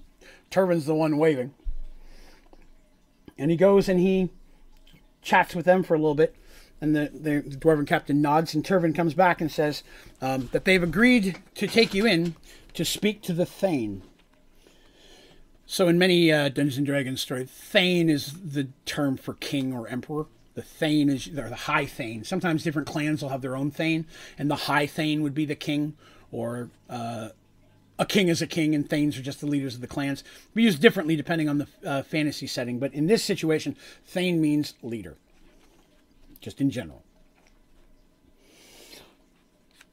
they're taken into through the city, and you could they can tell that while a lot of the city, uh, especially the parts closest to the mountains, appear to be uh, very very old.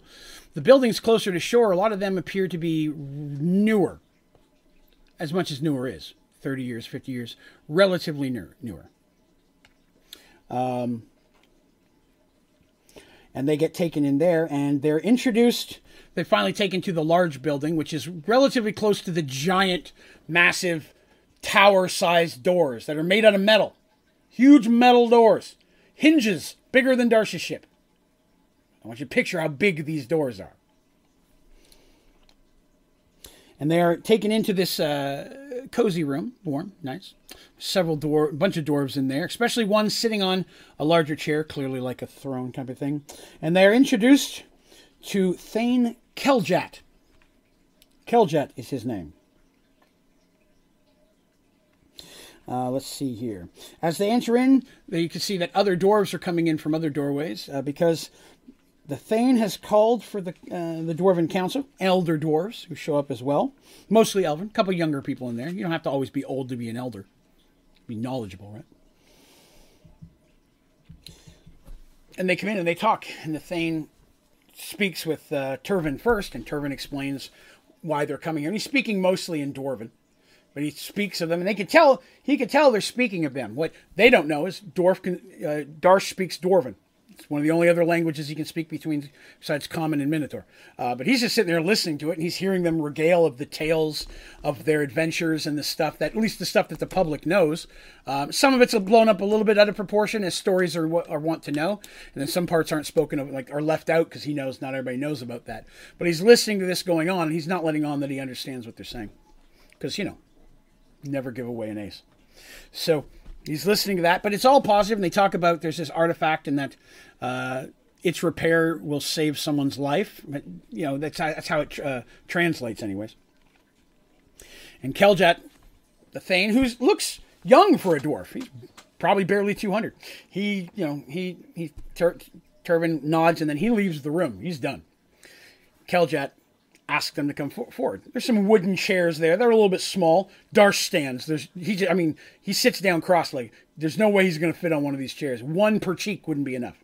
Darsh is too big for these chairs. Although they're well made, they might hold him. But he's he sits on the floor, just so he doesn't tower over everybody. And Keljat says, "You've come to speak with Duberin. I am told that you have." An old dwarven artifact of great power that needs repaired, and that the lives of someone you love dearly hangs in the balance of that repair. Is this correct? Dandy nods and she goes, It's my husband, Michael. It's a magical staff that fights undead, and he, he kind of becomes part of it, and his hair goes white, and purple smoke comes out, and they fight undead together, and its name is Menandra, and it got blown up in an explosion against another magical artifact, and when it got blown up, he didn't unhook from it, and he, he's stuck in the pieces. It's basically how she kind of explained that. Keljat nods in a okay, I understand, but I don't understand. The word Menandra meant nothing to him. They were she was watching for that. He didn't react to the word Menandra at all. And he says, May I see this artifact? And they're like, Yeah, sure. And they open up the chest of holding, which draws some attention for everybody. Like, ooh, and he climbs down inside of that, comes back out. Now I understand the only people here right now, Artemis Dandy, Darsh, Mercy, Ulrich, and Tobias. That's our six people here right now, because Michael's not here. Normally he'd be one of them. And they bring it out and they set it down, they unroll it, and he, he, he gets out of his chair and kind of squats down to look at it. And you can tell he's rubbing his beard, and he's like, okay, yeah, this is impressive. He goes, he goes, I agree. It's clearly wonderful dwarven design, though I've never seen anything quite like it. Um, and the designs are not something that I recognize specifically in the carvings, but it's definitely dwarven work. I can tell by the handwork here. And he says, Okay. He goes, I will allow you to speak with Duberin. And he nods this way. And after, and everybody just kind of sits there. They're given drink, alcohol of some kind. What else would dwarves give them? And after a few moments, an older dwarf comes in. And this guy's older than Jeb, looks like. Okay? But still, you know, broad of shoulder, strong of step. And he comes in and he's told the story and he's like, all right. And he gets down and he starts looking at the pieces of Menandra. And then he asks for the whole story. He goes, I need to know everything about this that you know. And once again, Dandy proceeds to tell him everything about Menandra, how it's used, how Michael's story of how he found it, uh, what happens when they merge with it, and everything. And then he asks who Michael is and why is he worthy of such an artifact. That caught them by surprise. No one's ever asked that before. And Dandy thinks about it for a minute. And I gave her the choice. I'm like, how do you explain, how do you answer that question? And Dandy said, no one is. But then she tells the story of Michael and the gem and how many people died due to him being taken over. And while she assures he had no control over himself, it was done, how much he blamed himself for that. And he gave himself, he basically went out into nature to die, but instead found Menandra and with it found a kinship that uh, ever since then has been using to destroy undead throughout the world. And then she also talks about, which nobody else here knew, her own t- time merging with Menandra and explaining how painful it is and how much it hurt and how much control and anger that burns when you're doing that. Uh, and that Michael does that every time because he's doing what he thinks is right. And he's like, ah, that because the pain thing's important. Because even he, she never told Artemis or anything about that. That's just something her and Michael knew, and her and Michael don't talk about it because uh, it's not not good memories. He then says, he goes, I know this wood. This wood is called celtwood, and it's a tree that grows not so much a tree, but roots, a root like tree that grows underground very, very deep. There's a small grove of, co- of celtwood deep beneath the city of Corman. Uh, but it's, again, very rare wood. It's highly valued. It only grows in you know, tiny areas, and there's a small grove that we have here. He says, I can fix this. It'll, he goes, he goes, it will take uh, C E L T. C E L T. You had it right the, the second one there. Celt wood. Um, says it's a very rare, and it's it's a wood that almost has um, the durability of more stone. It's almost like a stone wood, if you will. Um, he says, I can fix this. It isn't within my ability to repair this in the way that you need it done. Though I don't know how to the magic that was cast upon it is beyond anything beyond me. The physical build was made by someone with great skill, and I believe that I can repair this to the quality that you need it to be. But in order to do that, I'm going to need that celtwood. And on top of that, for me to do this, there's something that you first have to do for Corman because doing this is the only way you'll get access to the Celtwood and the only way to save your friend's life. And I'm going to tell you what that is next week. So, uh, that's the end of that's where we're going to leave off. Dubrin is going to tell the story of Corman, what's going on there, and what the characters need to do to get Menandra fixed and help the Dwarves of Corman with their issue. You said you'd leave it as a cliffhanger. I did. I just gave you a little bit more meat before I took the plate away. love it. Love it. Um, we're really going to get into some deep D&D kind of stuff here in the next story section. Uh, been, a lot of this has still all been set up and kind of the interesting of it. We're going to get into some classic, really cool D&D style activities for these characters here in the near bit. We're actually going to touch upon things like puzzles and some of the things that they have to deal with to survive and to do different things. A lot of times I say, oh, there was a puzzle. We're going to talk about a little bit more detail about some of these puzzles and some of the things these guys have had to do. Uh, so I'm excited to get to kind of touch on that stuff a little bit more than I normally do. But I think it works well with the story, and I think uh, uh, you'll find it interesting. Uh, I'm super used to cliffhangers. I've been reading 24 7 so 6. There you go. You must be exhausted. all right, everybody. Well, thank you all for coming by and hanging out with me for today's episode of Merge World. Ran a little bit long, but not too bad. Um, this is our third week of Merge Worlds. So next week, next Sunday is the members only stream. So that means we won't be doing Merge Worlds for two weeks. So sadly, you'll have to wait for two weeks to see where the story goes next. But next Sunday is our members stream.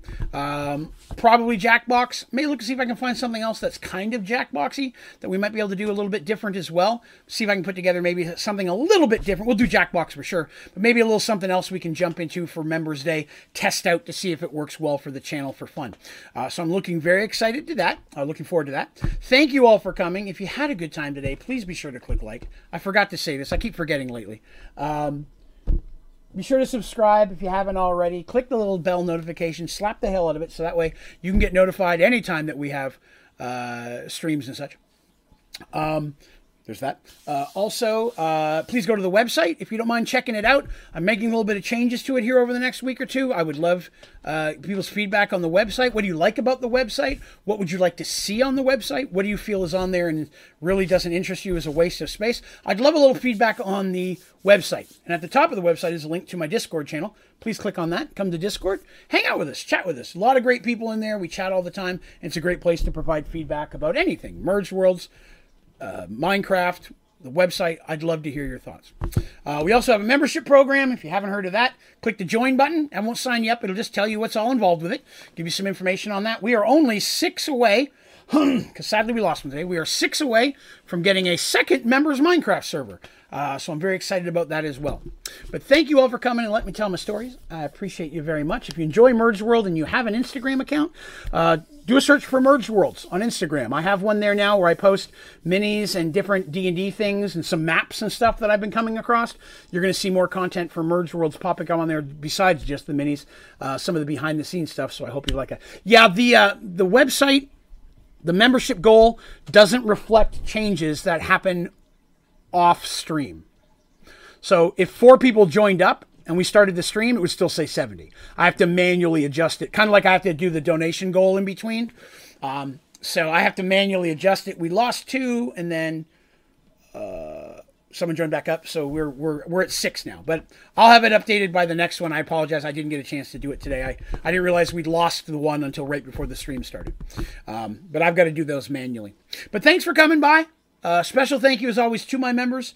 Uh, your support uh, of the channel is overwhelmingly appreciated. Help me grow this up into a bigger and better thing, uh, as well as those folks who've been donating lately. Again, really appreciate that. I do my best to put all that money back into the channel one way or another. So thank you so much for all of your support as well. And an extra special thank you to my moderators. Um, you guys are doing great work, and I appreciate all the time you've been putting into this, uh, especially just coming by and hanging out on the streams and participating. So, thank you guys for all that you do. You are loved and appreciated. But we are going to call that a day. I love you folks as well. And uh, tomorrow night at 6 p.m. is Minecraft Sky Factory 4. We'll be back for some of that. Uh, and in two weeks from now, we'll be back for some Merge Worlds. So hopefully we'll see you then. All right, guys. You have yourselves a great night. See you tomorrow.